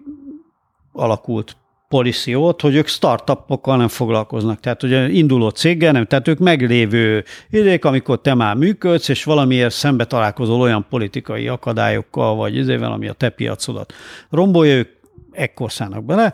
Tehát mi elsőre falnak mentünk ezzel a vonallal, nem is vettük különösebben komolyan, és elkezdtünk megint itthon ugye körözni, megpróbálni pénzeket szerezni, de hát látszott, hogy itt már nem lesz neve a gyereknek, tehát hogy nem fog senki mögé állni. Külföldi befektető se fog mögé állni, belföldi befektető se, és hát akkor maradt az egyetlen. Ez, hogy a minimális pénzzel, amit lehetett, összeszedtük ilyen hitelbe, ez olyan 180 millió forint volt, ami egyébként kibaszott sok pénz összerakni hitelből, de hát ezt ugye sikerült megszerezni, és elkezdtük a céget, és utána több mint egy évre rá. Valóban egyszer csak megjelentek az MDIF, hogy na akkor volt ez a pitch, nézzük meg, hogy most hol álltok, és akkor lehet-e ebbe valamit beszállni, és akkor végül beszálltak egy olyan szem, hogy 30, 31 százaléka, azt hiszem, nem tudom, de lehet, hogy 29 nem akarok hülyeséget mondani, mert én tényleg nem követem ezeket az üzleti ügyeket, ez a kardosnak a, a, a reszortja, és az MDIF mellett az volt az egyik legfontosabb érv, hogy ők többnyire, hogyha kiszállnak egy médiacégből, és volt már erre példa, én a SME példáját mondtam, akkor nagyon nagy kedvezménnyel, jó áron eladják a részesedésüket, és ezt vállalják is akár egy szerződésbe a szerkesztőségnek. Tehát kedvezményezik a szerkesztőségek tulajdon szerzését, és nekünk ez volt egy nagyon fontos indokunk, hogy mi a a Gáborral, Kardossal úgy vágtunk ennek a projektnek, hogy mi ezt addig csináljuk, ameddig az irányító többség valamilyen módon a kezünkben van. Szóval nem akarunk még egy indexes sztoriba belesüllyedni, nem akarjuk még egyszer azt megérni, hogy ezt egyszer csak lebontják fölülünk, vagy elviszik, kiszervezik, eladják, eloligarchásítják, mit tudom én mi. Mi ezt addig csináljuk, amíg a miénk, ez a cég. A miénk, az itt a szerkesztőség. És az MDIF-ben egy olyan partnert találtunk, mint hogy neki ez a küldetése, amelyik ugye nem akar többségbe menni, tehát úgy ad tulajdonképpen ilyen formán tőkeinjekciót, hogy nem veszi át az irányítást a cégbe, egyébként semmiféle tartalmi vagy egyéb vagy szakmai irányítás az, az nincs náluk, nem is nagyon nem is van, nagyon van kompetens tudás ehhez. És tehát, hogy nem próbálnak meg beleszólni, és amikor kiszállnak, akkor a szerkesztőség kedvezményezik. Ugye ez az az alap, amit, ami miatt rátok azt mondják, hogy soros média, hogy ezt Igen. akkor tisztázzuk, hogy akkor ez most mennyiben soros, vagy nem soros. Hm. Igen, ez furcsa volt. De nagyon beletaláltunk a kormány kommunikációnak a, az irányvonalába, mert hát amikor mi elkezdtük azt megnézni, hogy milyen külföldi befektető maradhat még, amelyik esetleg beállt mögénk, akkor még nem ment ez a soros ellenes őrület. Megelőztétek korotot. Igen, megelőztük a korunkat, szó se volt ilyesmiről még.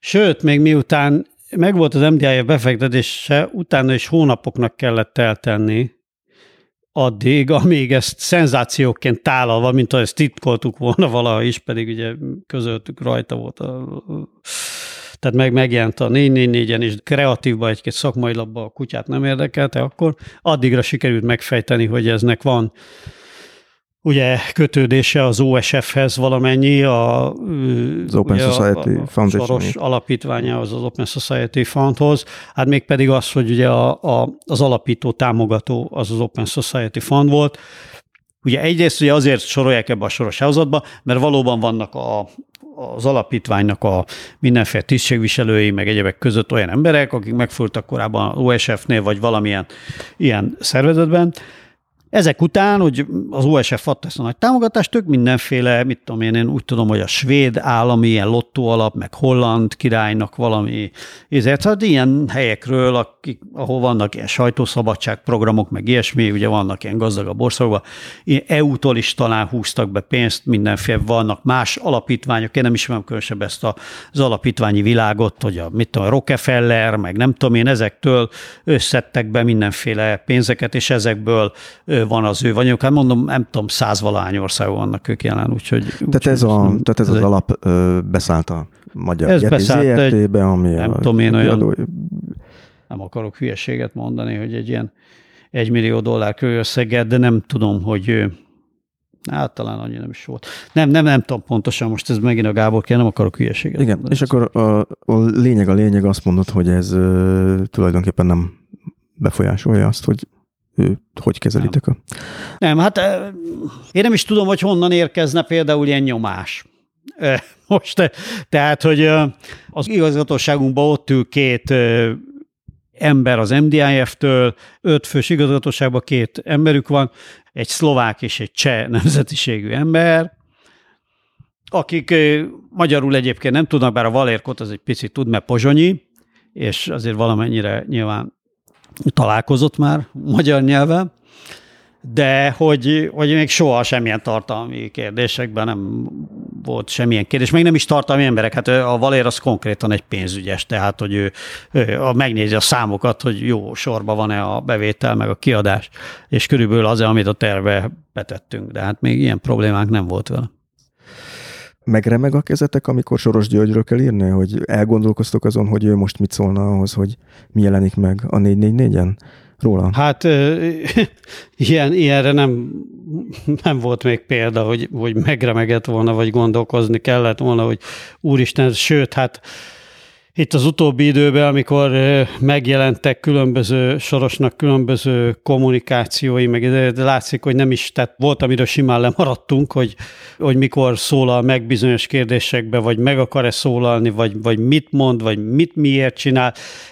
Ennyit arról, hogy ugye ez a rémisztőnek és jól szervezetnek lefestett soros network az mennyire működik, sőt, hát nekem személyesen is az a véleményem, hogy egyébként amit csinál most, ebben a formában az, hát, hogy finom legyek, az nem túl hasznos semmilyen formában a, azoknak, akiket azzal támadnak, hogy vagy valamilyen módon az ő nevét felhasználva támadnak, vagy így mondom, hogy tehát az pontosan látszik, hogy mennyire nem szervezett, meg ilyen dolgokra nem is nagyon alkalmas az a fajta hálózat, mondom itt idézőjelbe, amit soros hálózatként emlegetnek, hogy nem is tudtak érdemben védekezni erre a rettenetes hazugsághadjáratra, meg kampányra, ami, ami ellenük kibontakozott. Semmilyen érdemi választ nem tudtak adni, pedig azért elég egyszerű dolgokat lehetett volna húzni. Hát az is lehet, hogy neki azért onnan New Yorkból nem, nem látszik ez ilyen élesen, és mintha nem jutottak volna el hozzá bizonyos információk, és a, a, az újabb és újabb kommunikációs próbálkozásaiban sem veszi azt figyelembe, hogy, hogy hogyan fogják ezeket felhasználni. Tehát az látszik, hogy a soroségnek a fejébe ez baromira nincs benne. Hát persze kérdés, hogy, hogy ők egyáltalán, ők, ők nem is ilyen fejjel gondolkodnak valószínűleg. Minden esetre a anyagi problémáitokat jelek szerint azért nem oldotta meg Soros György, mert ha lehetek ilyen cinikus ezek után, mert van több dolog is. Az egyik az, hogy úgy tűnik, hogy ez a hirdetési piac már nem az a hirdetési piac, mint amiben az Index a fénykorában létezett. Tehát uh, itt azért a Google és a Facebook eléggé letarolta és kifosztotta ezt a, ezt a területet, tehát nyilván innen bevételeket egyre nehezebb szerezni. Az egyik tényező, és a legnagyobb tényező, az kétségtelenül ez a Google-Facebook jelenség, amit most már tényleg közhely számba megy, hogy, hogy, hogy ez történik, tehát gyakorlatilag az, hogy a display hirdetés helyére a programatik nyomul be, hogy ilyen szép szakkifejezéssel éljünk.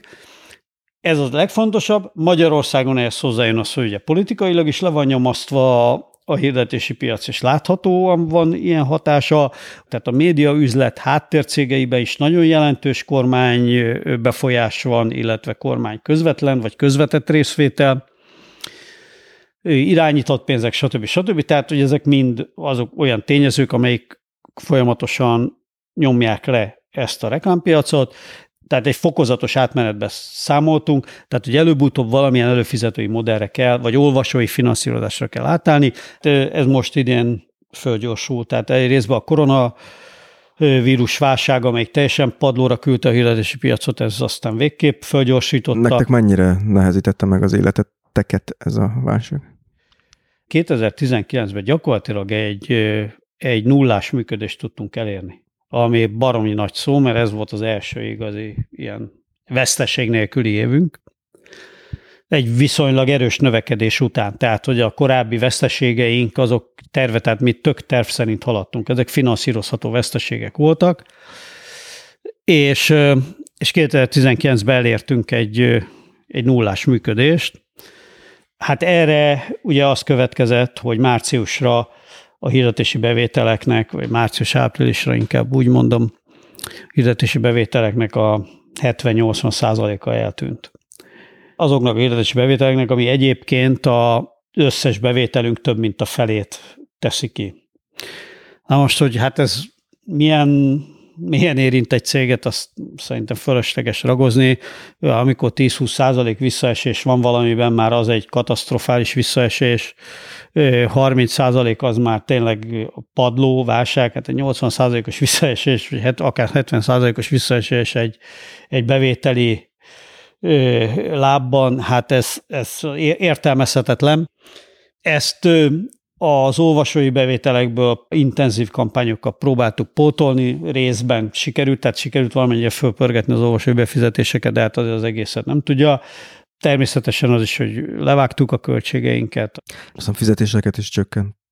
Igen, igen, igen, 20 kal tulajdonképpen azt mondja, hogy visszavágtuk a fizetést. Azt mondhatjuk, hogy most vagy soha, tehát elérkezett az a pillanat, amikor tényleg uh, muszáj uh, a korábbi terveknek megfelelően, de de most meglépni azt, hogy, hogy egy előfizetői igen, igen. modell követ. Hát ez ugye egy több, igen, itt is most több tényező ér össze egyszerre. Tehát egyébként is mi már másfél éve nagyon intenzíven dolgozunk azon, hogy berúgjuk ezt az előfizetői modellünket. Mindenképpen azt terveztük, hogy ebbe, ezen a nyáron ebben el kell jutnunk odáig, hogy tényleg működjön egy fizetőkapu, vagy valamilyen technikai eszköz, és tudjunk előfizetőket gyűjteni. Ezt aztán hát végképp fölgyorsította a koronaválság, és most még az index történet is. Ennek ellenére már az látszik, hogy nyáron ennek ellenére nem fogunk tudni, műszakilag nem leszünk rá képesek, hogy ezt a, ezt a technikai megoldást bevezessük. Nem olyan egyszerű, de hát ősszel reménykedem benne, hogy őszre ez már, ez már menni fog. Most jelenleg az a cél, hogy inkább egy membership típusú modell felé megyünk, ahol a nagyon nagy része az lesz, az a tartalomnak ingyenes marad, de kell valami extrát, valami jót, valami erőset adni a memberöknek, vagy előfizetőknek, és nem elhanyagolható tényező ebben, hogy nyilvánvaló az, hogy a, a kormányzat törekvései azok abba az irányba mutatnak, hogy szűkítsék a szabad nyilvánosság elérését Magyarországon. Ezt a teret, ezt egyre kisebbre nyomják össze. És hát egy fizetős megoldásnak a, a bevezetése az mindenképpen valamennyire a, az elérésünket az csökkenteni fogja. és ez most ebben a helyzetben hát nem biztos, hogy a legjobb cél. Tehát lehet, hogy aki ősszel hallgatja ezt az epizódot, mondjuk akkor jut odáig, akkor már ezzel találkozni fog. De itt fölmerül bennem egy kérdés, hogy ugye itt akkor létrejön egy olyan állapot, mm, hogy a kormányzat a saját hát akkor most említem Winkler Robert szavajárását Csicska médiájának fogalmazott így, önti a közpénzt, tehát ők elvannak ebből, van egy egyre szűkülő nyilvánosság, ami viszont az olvasók támogatásából fog ezek szerint, és egy, egyre kevésbé a hirdetőikéből, akik szintén mondtad, hogy ez egy irányított hirdetési piac, élni. Hozzáteszem, hogy ilyen módon az által Csicska médiának nevezett média is az olvasók támogatásából él, csak ezt adók formájában fizetik be, és igen. mindenki. Igen. igen. Hát nem én neveztem egyébként annak, én idéztem, de hogy de ugye ennek van egy kellemetlen, egy nagyon ke- több kellemetlen következmény, és az egyik az, amit kibontakozni látszott az utóbbi hetekben az index bedőlése, vagy a, az ottani újságírók felállása után, nevezetesen azt, hogy ugye beszorulhatnak ezek a, ezek a független médiák egy olyan piacra, ahol egymással fognak gyilkos versenyt vívni a létező olvasói támogatásokért. Hát igen, ez így van. Ugye ez a rettenetesen ironikus a mostani helyzetben, nem is ironikus, de hát ezzel kell nekünk együtt tenni, hogy miközben valós piaci verseny és valós piac nincsen, aközben ezen a maradék egyre kisebb térbe beszorított szabadnak nevezhető nyilvánosságban viszont tényleg gyilkos verseny van a ma megmaradt orgánumok között. Hiszen ugye ellentétben azzal, amit a kormánymédia állandóan sugal, meghazudozik, se a mi esetünkben, se más esetben nincs az, hogy végtelen pénzügyi források adnának, tehát nem az a helyzetünk, mint a kormánymédiában, ahol ugye két milliárd euró éves szinten körülbelül az az összeg, amit a kormány átfolyat ezeken a cégeken, vagy befolyat milliárd ezekben. euró? Tehát ez Igen. 700 milliárd forint, most igen, nem, igen. Hát lehet, szerintem simán van. Ezt, hogyha összeadjuk, lehet, hogy csak 500 milliárd jön ki, de én az 1 milliárd eurót már mindenképpen átvisz. Hát csak a Rogán minisztérium 1 milliárd euró nagyságrendben költ szerintem egy évben most már. Ezen kívül ugye 90 milliárd költségvetési lóvéba benne van a, a közmédia. a közmédia. Ezen kívül, hogy mindenféle miniszteri keretekből, ebből, abból, amabból még mik mennek ki, 50 milliósával, 10 milliósával, ezt, ezt ember nincs, aki összeadogatja. Tehát én szerintem a két milliárd eurós becslés az egy viszonylag visszafogott becslés, de hogy annyiba benne van ez az egész sztori, ez valószínű. És ezzel szembe ugye a, ez a szabadnak nevezhető nyilvánosság megmaradt négy-öt cége, viszont hát piaci módon próbál működni, piaci bevételeket próbál szerezni, tehát nincsenek mögötte végtelen pénzek. Ugye a mi esetünkben is van egy befektető, ami egyszer befektetett egy pénzt, aztán azt várja el, hogy mi ezt a befektetett pénzt, ezt egy olyan piaci működéssel hasznosítsuk, amely piaci működés fenntartható valamilyen valamilyen szinten. Jó, persze, ugye vannak egyébként alapítványi, meg ilyen-olyan források. Mi is pályázunk ide-oda, most EU-s pályázatok is vannak, bár még olyat soha nem nyertünk, reméljük, hogy majd egyszer fogunk. Mi a Google-nél nyertünk például többször viszonylag nagy összegeket, de hát ezek százezer dolláros tételek, tehát egyszerűen nem, nem összehas még a mi működésünk szempontjából. Nem mondom, hogy lényegtelen, mert az 10 milliós nagyságrend az nyilván egy cég, ami éves szinten fél milliárd forintba kerül körülbelül nagyságrendileg, az egy 10 milliós nagyságrend, az már látható. De azért az 500 milliótól messze van, amit nekünk egy évben azért valahogy össze kell barkácsolni. Itt az utóbbi időben megjelent egy olyan narratíva, és pont a kormánypárti média részéről, hogy ti, mármint a 444, az index bedőlésének kihasználásával akartok előre jutni, tehát a gonosz új Péter most elérkezettnek látta az időt, hogy, hogy hasznot húzzon ebből. Hát 2013-ban mondjuk, akkor még valamilyen módon profitálni tudtunk volna belőle. Ma már ez sem lehet profitálni, hát nagyobb esélye maradtunk volna életbe. Meg én úgy gondoltam, hogy az index elsősorban annak a hogy fogalmazzam ezt, meg finom az nem lesz semmiképpen, már, Ezen már túl úgy vagyunk. kezdtem, de hogy azért, hogy mondjam, tehát a, az index elsősorban attól index, az index indexségét azért elsősorban az a csapat, aki most a 444-nél van formálta éveken keresztül előtte, és azt gondoltam, hogy, hogy ezt mondom 2013-as állapot, hogy talán több joga van, vagy lenne használni akár ezt a nevet, mint azoknak, akik ott maradtak. De teljesen mindegy, most már ezen lépjünk túl, mert 2020-ban egyrészt üzletileg profitálni ebből már nem lehet. Hiába dől be az index, ott se hirdetői pénzettől nem lesz több a mi oldalunkon, olvasói pénz talán valamennyivel több lesz, de az sem tűnik olyan nagyon jelentősnek az egyébként elérhető olvasói pénzhez képest. Az, hogy egy konkurens eltűnik, egyrészt nem is tűnik el igazából, másrészt meg nem számít ilyen formában, mert tényleg nem lehet előrelépni valamilyen ranglétrán, meg már nincs is ranglétra.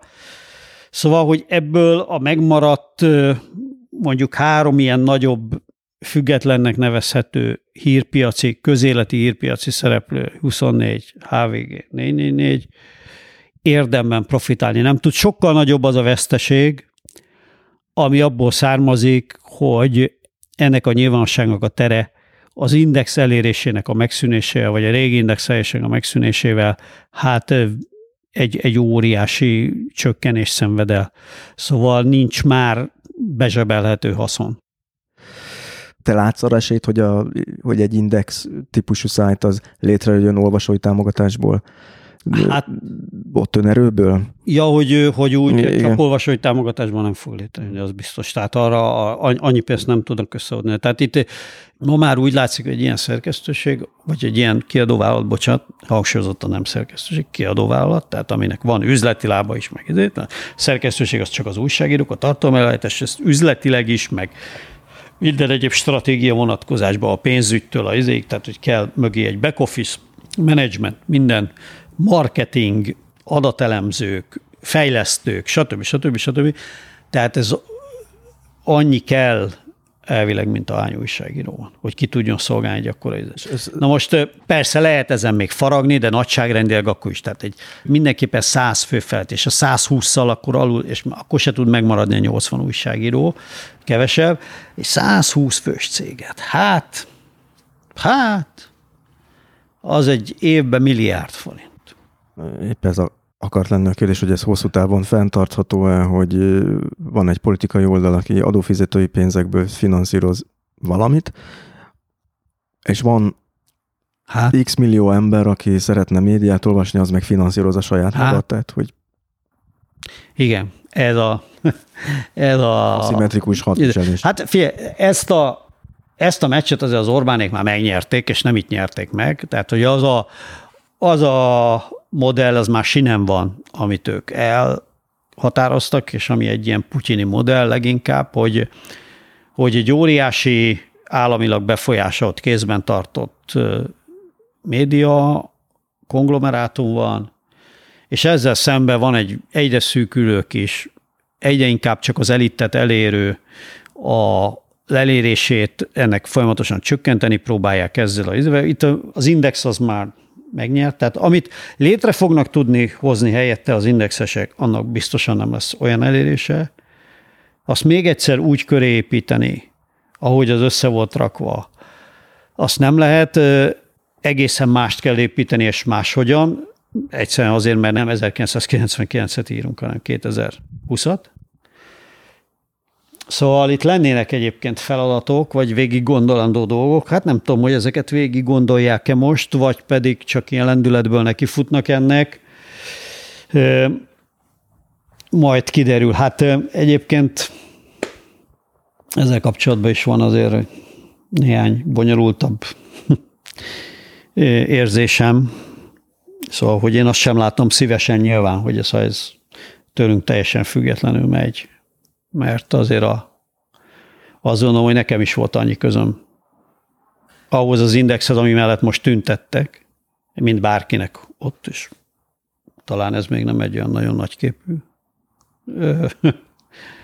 megjegyzés. Kicsit nekem úgy tűnik, hogy a te történeted, az Index történet, hogy összefonódott, valahogy, és talán ezért van az, hogy, hogy nagyon érzékenyen reagálsz arra, hogy most ki az Index, kinek a hagyományait viszi, hol van éppen, hogy ez mintha a te a magyar kapitalizmusról, rendszerváltásról szőtt álmaidnak az összedőlését is jelenti, mert akkor, amikor alapították az Indexet 99-ben, ugye szó volt az interjúban arról, ti Amerikában gondoltátok magatokat. Hát most meg nagyon Kelet-Európába gondolhatjátok magatokat. Igen, hát a, az álmainknak a összedőléséről, vagy nem is tudom miről, talán nem kell még beszélni, vagy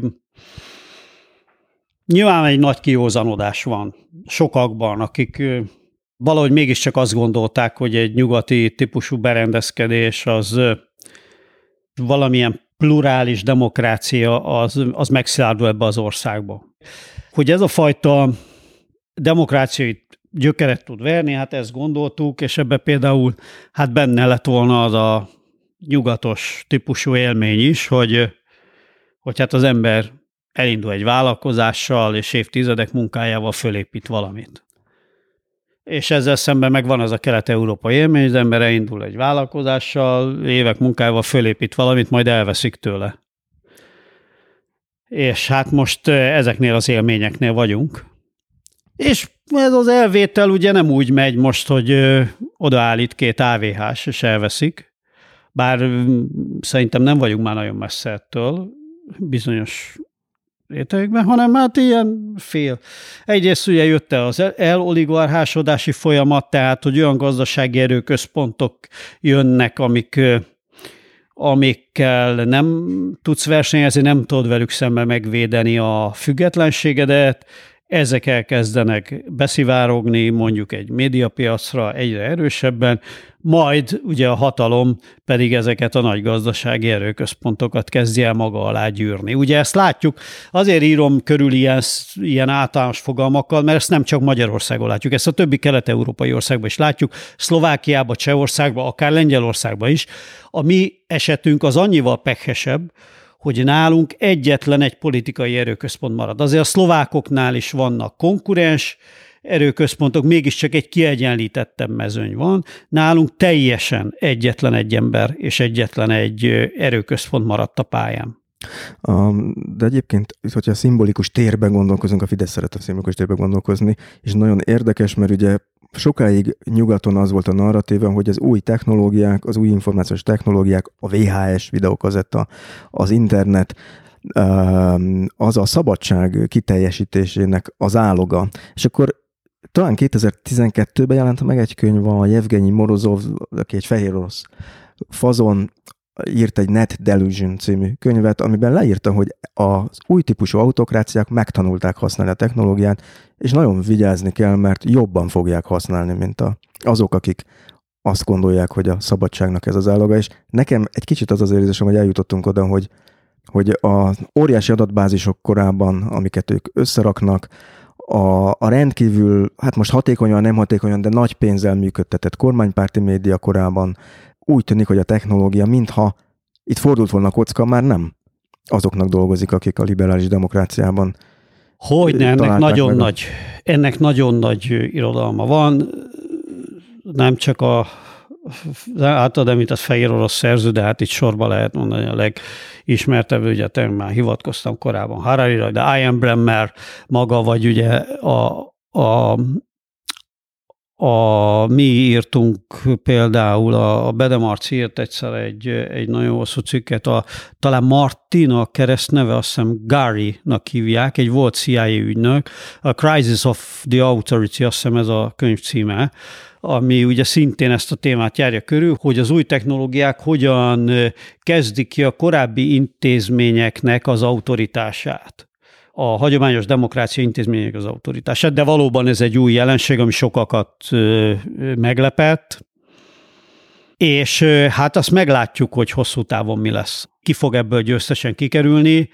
Vannak azért optimistább hangok is ennél. Ugye mi készítettünk például egy, egy interjút nemrég az egyik legismertebb sztárközgazdász, hogy ezt a rettenetes kifejezést mondjam, sztárközgazdász a Tyler Covennel, aki például egyike az optimistáknak, aki azt mondja, hogy hát persze vannak ilyen, ilyen jelenségek, mint a fake news, de hát azért nézzük meg, hát a kommunizmusnál nagyobb fake news nem volt, és hogy inkább ez egy ilyen hullám, amikor a demokrácia egy kicsit visszaúzódik, vannak ilyen hullámok időnként, 68, meg vagy azt mondjuk ugye az első világháború időszaka, a két világháború közötti időszak, amikor úgy az első világháborúban is úgy tűnt sokáig, hogy ez a német birodalmi gépezet, ez az angol száz típusú liberális, klasszikus liberális berendezkedést el fogja söpörni a, a, a föld színéről, sokkal erősebb. A második második világháború elején is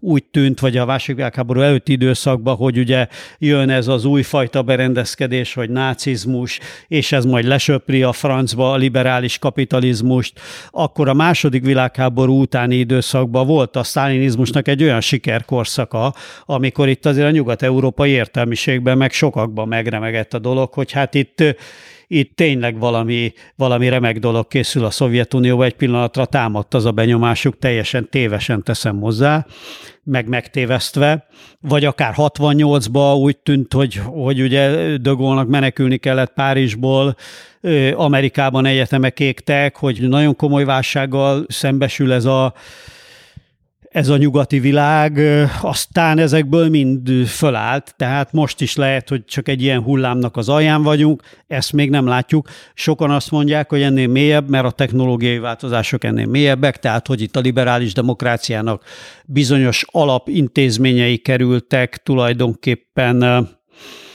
nem csak hogy veszélybe, de egy kicsit zárójelbe az új technológiák miatt, például a szabad akarat, mint olyan, Hát ezt még nem, nem tudjuk, hogy hová, ho, hová vezet. Te optimista vagy? Magamhoz képest, igen. Ennek semmi értelme is. Na minden. Én az a környezetemben tapasztaltakhoz képest kifejezetten. Igen, tehát ez már abból is lemérhető, hogy próbálom csinálni. Tehát, hogy, hogy bízom abba, hogy lesz ebből még énekes halott. Nekem az volt az érzésem, hogy, vagy az az érzésem, hogy így beszélgetünk, hogy mintha te azzal, hogy a 444-et létrehozod, azzal bizonyítani is szerettél volna, nem tudom, hogy kinek magadnak mások előtt, hogy te még egyszer meg tudod azt csinálni, amit az Indexel egyszer már megcsináltál. Igen, ezt magunknak mondogattam, hogy, hogy magunknak mondogattam, hogy hát lehet azt mondani, hogy először, amikor az internetot elkezdtük, akkor szerencsénk volt, meg elsők voltunk. Lehet, amikor az indexet elkezdtünk, akkor is mondani, lehet azt mondani, hogy megint szerencsénk volt, meg végül is abban. Hogyha harmadszor is sikerül megcsinálni, akkor már csak értünk hozzá, mondtam a, mondtam a kardosnak. De, de volt, igen, igen, igen. Persze volt, tehát én azért befeszültem a Spéderrel nagyon sok mindenen, mert is volt bennem egy olyan, hogy bassza meg, én meg fogom csinálni akkor is, és én még itt leszek, én még kurva leszek akkor is, amikor maga már nem lesz itt biztos úr című történet, tehát hogy, hogy én még ebbe a médiába leszek, amikor már annak, amit ma indexnek hívunk, talán nyoma se lesz, de hogy a tulajdonosa nem az lesz, az biztos. És ez gyakorlatilag Igen, be is, be is mondani, hogy a... következő. Van bennem egy ilyen hosszú távú szó mentalitás, tehát hogy... Ez a hosszú távfutó típus? Igen, de úszót mondok, nem ilyen, mert ugye úszni szoktam, és tényleg azt is figyelem meg, hogy én nem úszom jól nem tanultam soha rendesen, nem úsztam soha versenyszerűen. De így elkezdtem, száz métert tudtam egy folytában leúszni, és így úszom, úszom, és figyelem, hogy úszodában nálam többet nem sokan úsznak. Tehát, hogy most én úszok úszol? ilyen három kilométereket, három felet, és nyilván tudnék most már ötöt is, meg de csak annyi időm már nincs. Azért lassú vagyok, de egy jó, tehát ilyen, ilyen egy órás etapokat úszom hogy igen, tehát hogy én, én viszonylag lassan jövök bele, de hogyha elkezdek valamit, akkor nagyon nehezen hagyom abba.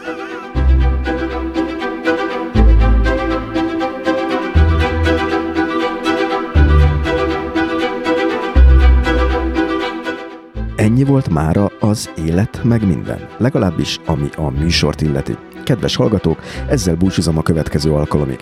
Tehát ne felejtsétek, hogy mostantól ti is tehettek azért, hogy az Élet meg minden podcast még sokáig legyen. Sőt, hogy esetleg majd gyakrabban jelentkezzen új epizóddal. A podcastot ugyanis ezentúl támogathatjátok a Patreonon. A részletekért látogassatok el a műsor weboldalára, amelynek címe az életmegminden.hu.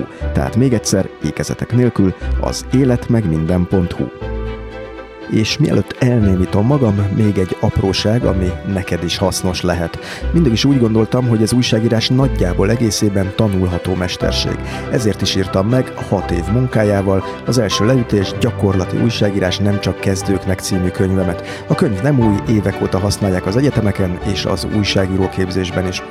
De ma is minden héten rendelnek tőlem példányt, talán azért, mert ez az egyetlen olyan átfogó könyv a témában magyarul, amelyben a szerző, becses személyem arra is ügyelt, hogy ne száraz szöveget kapjon a kezébe az olvasó.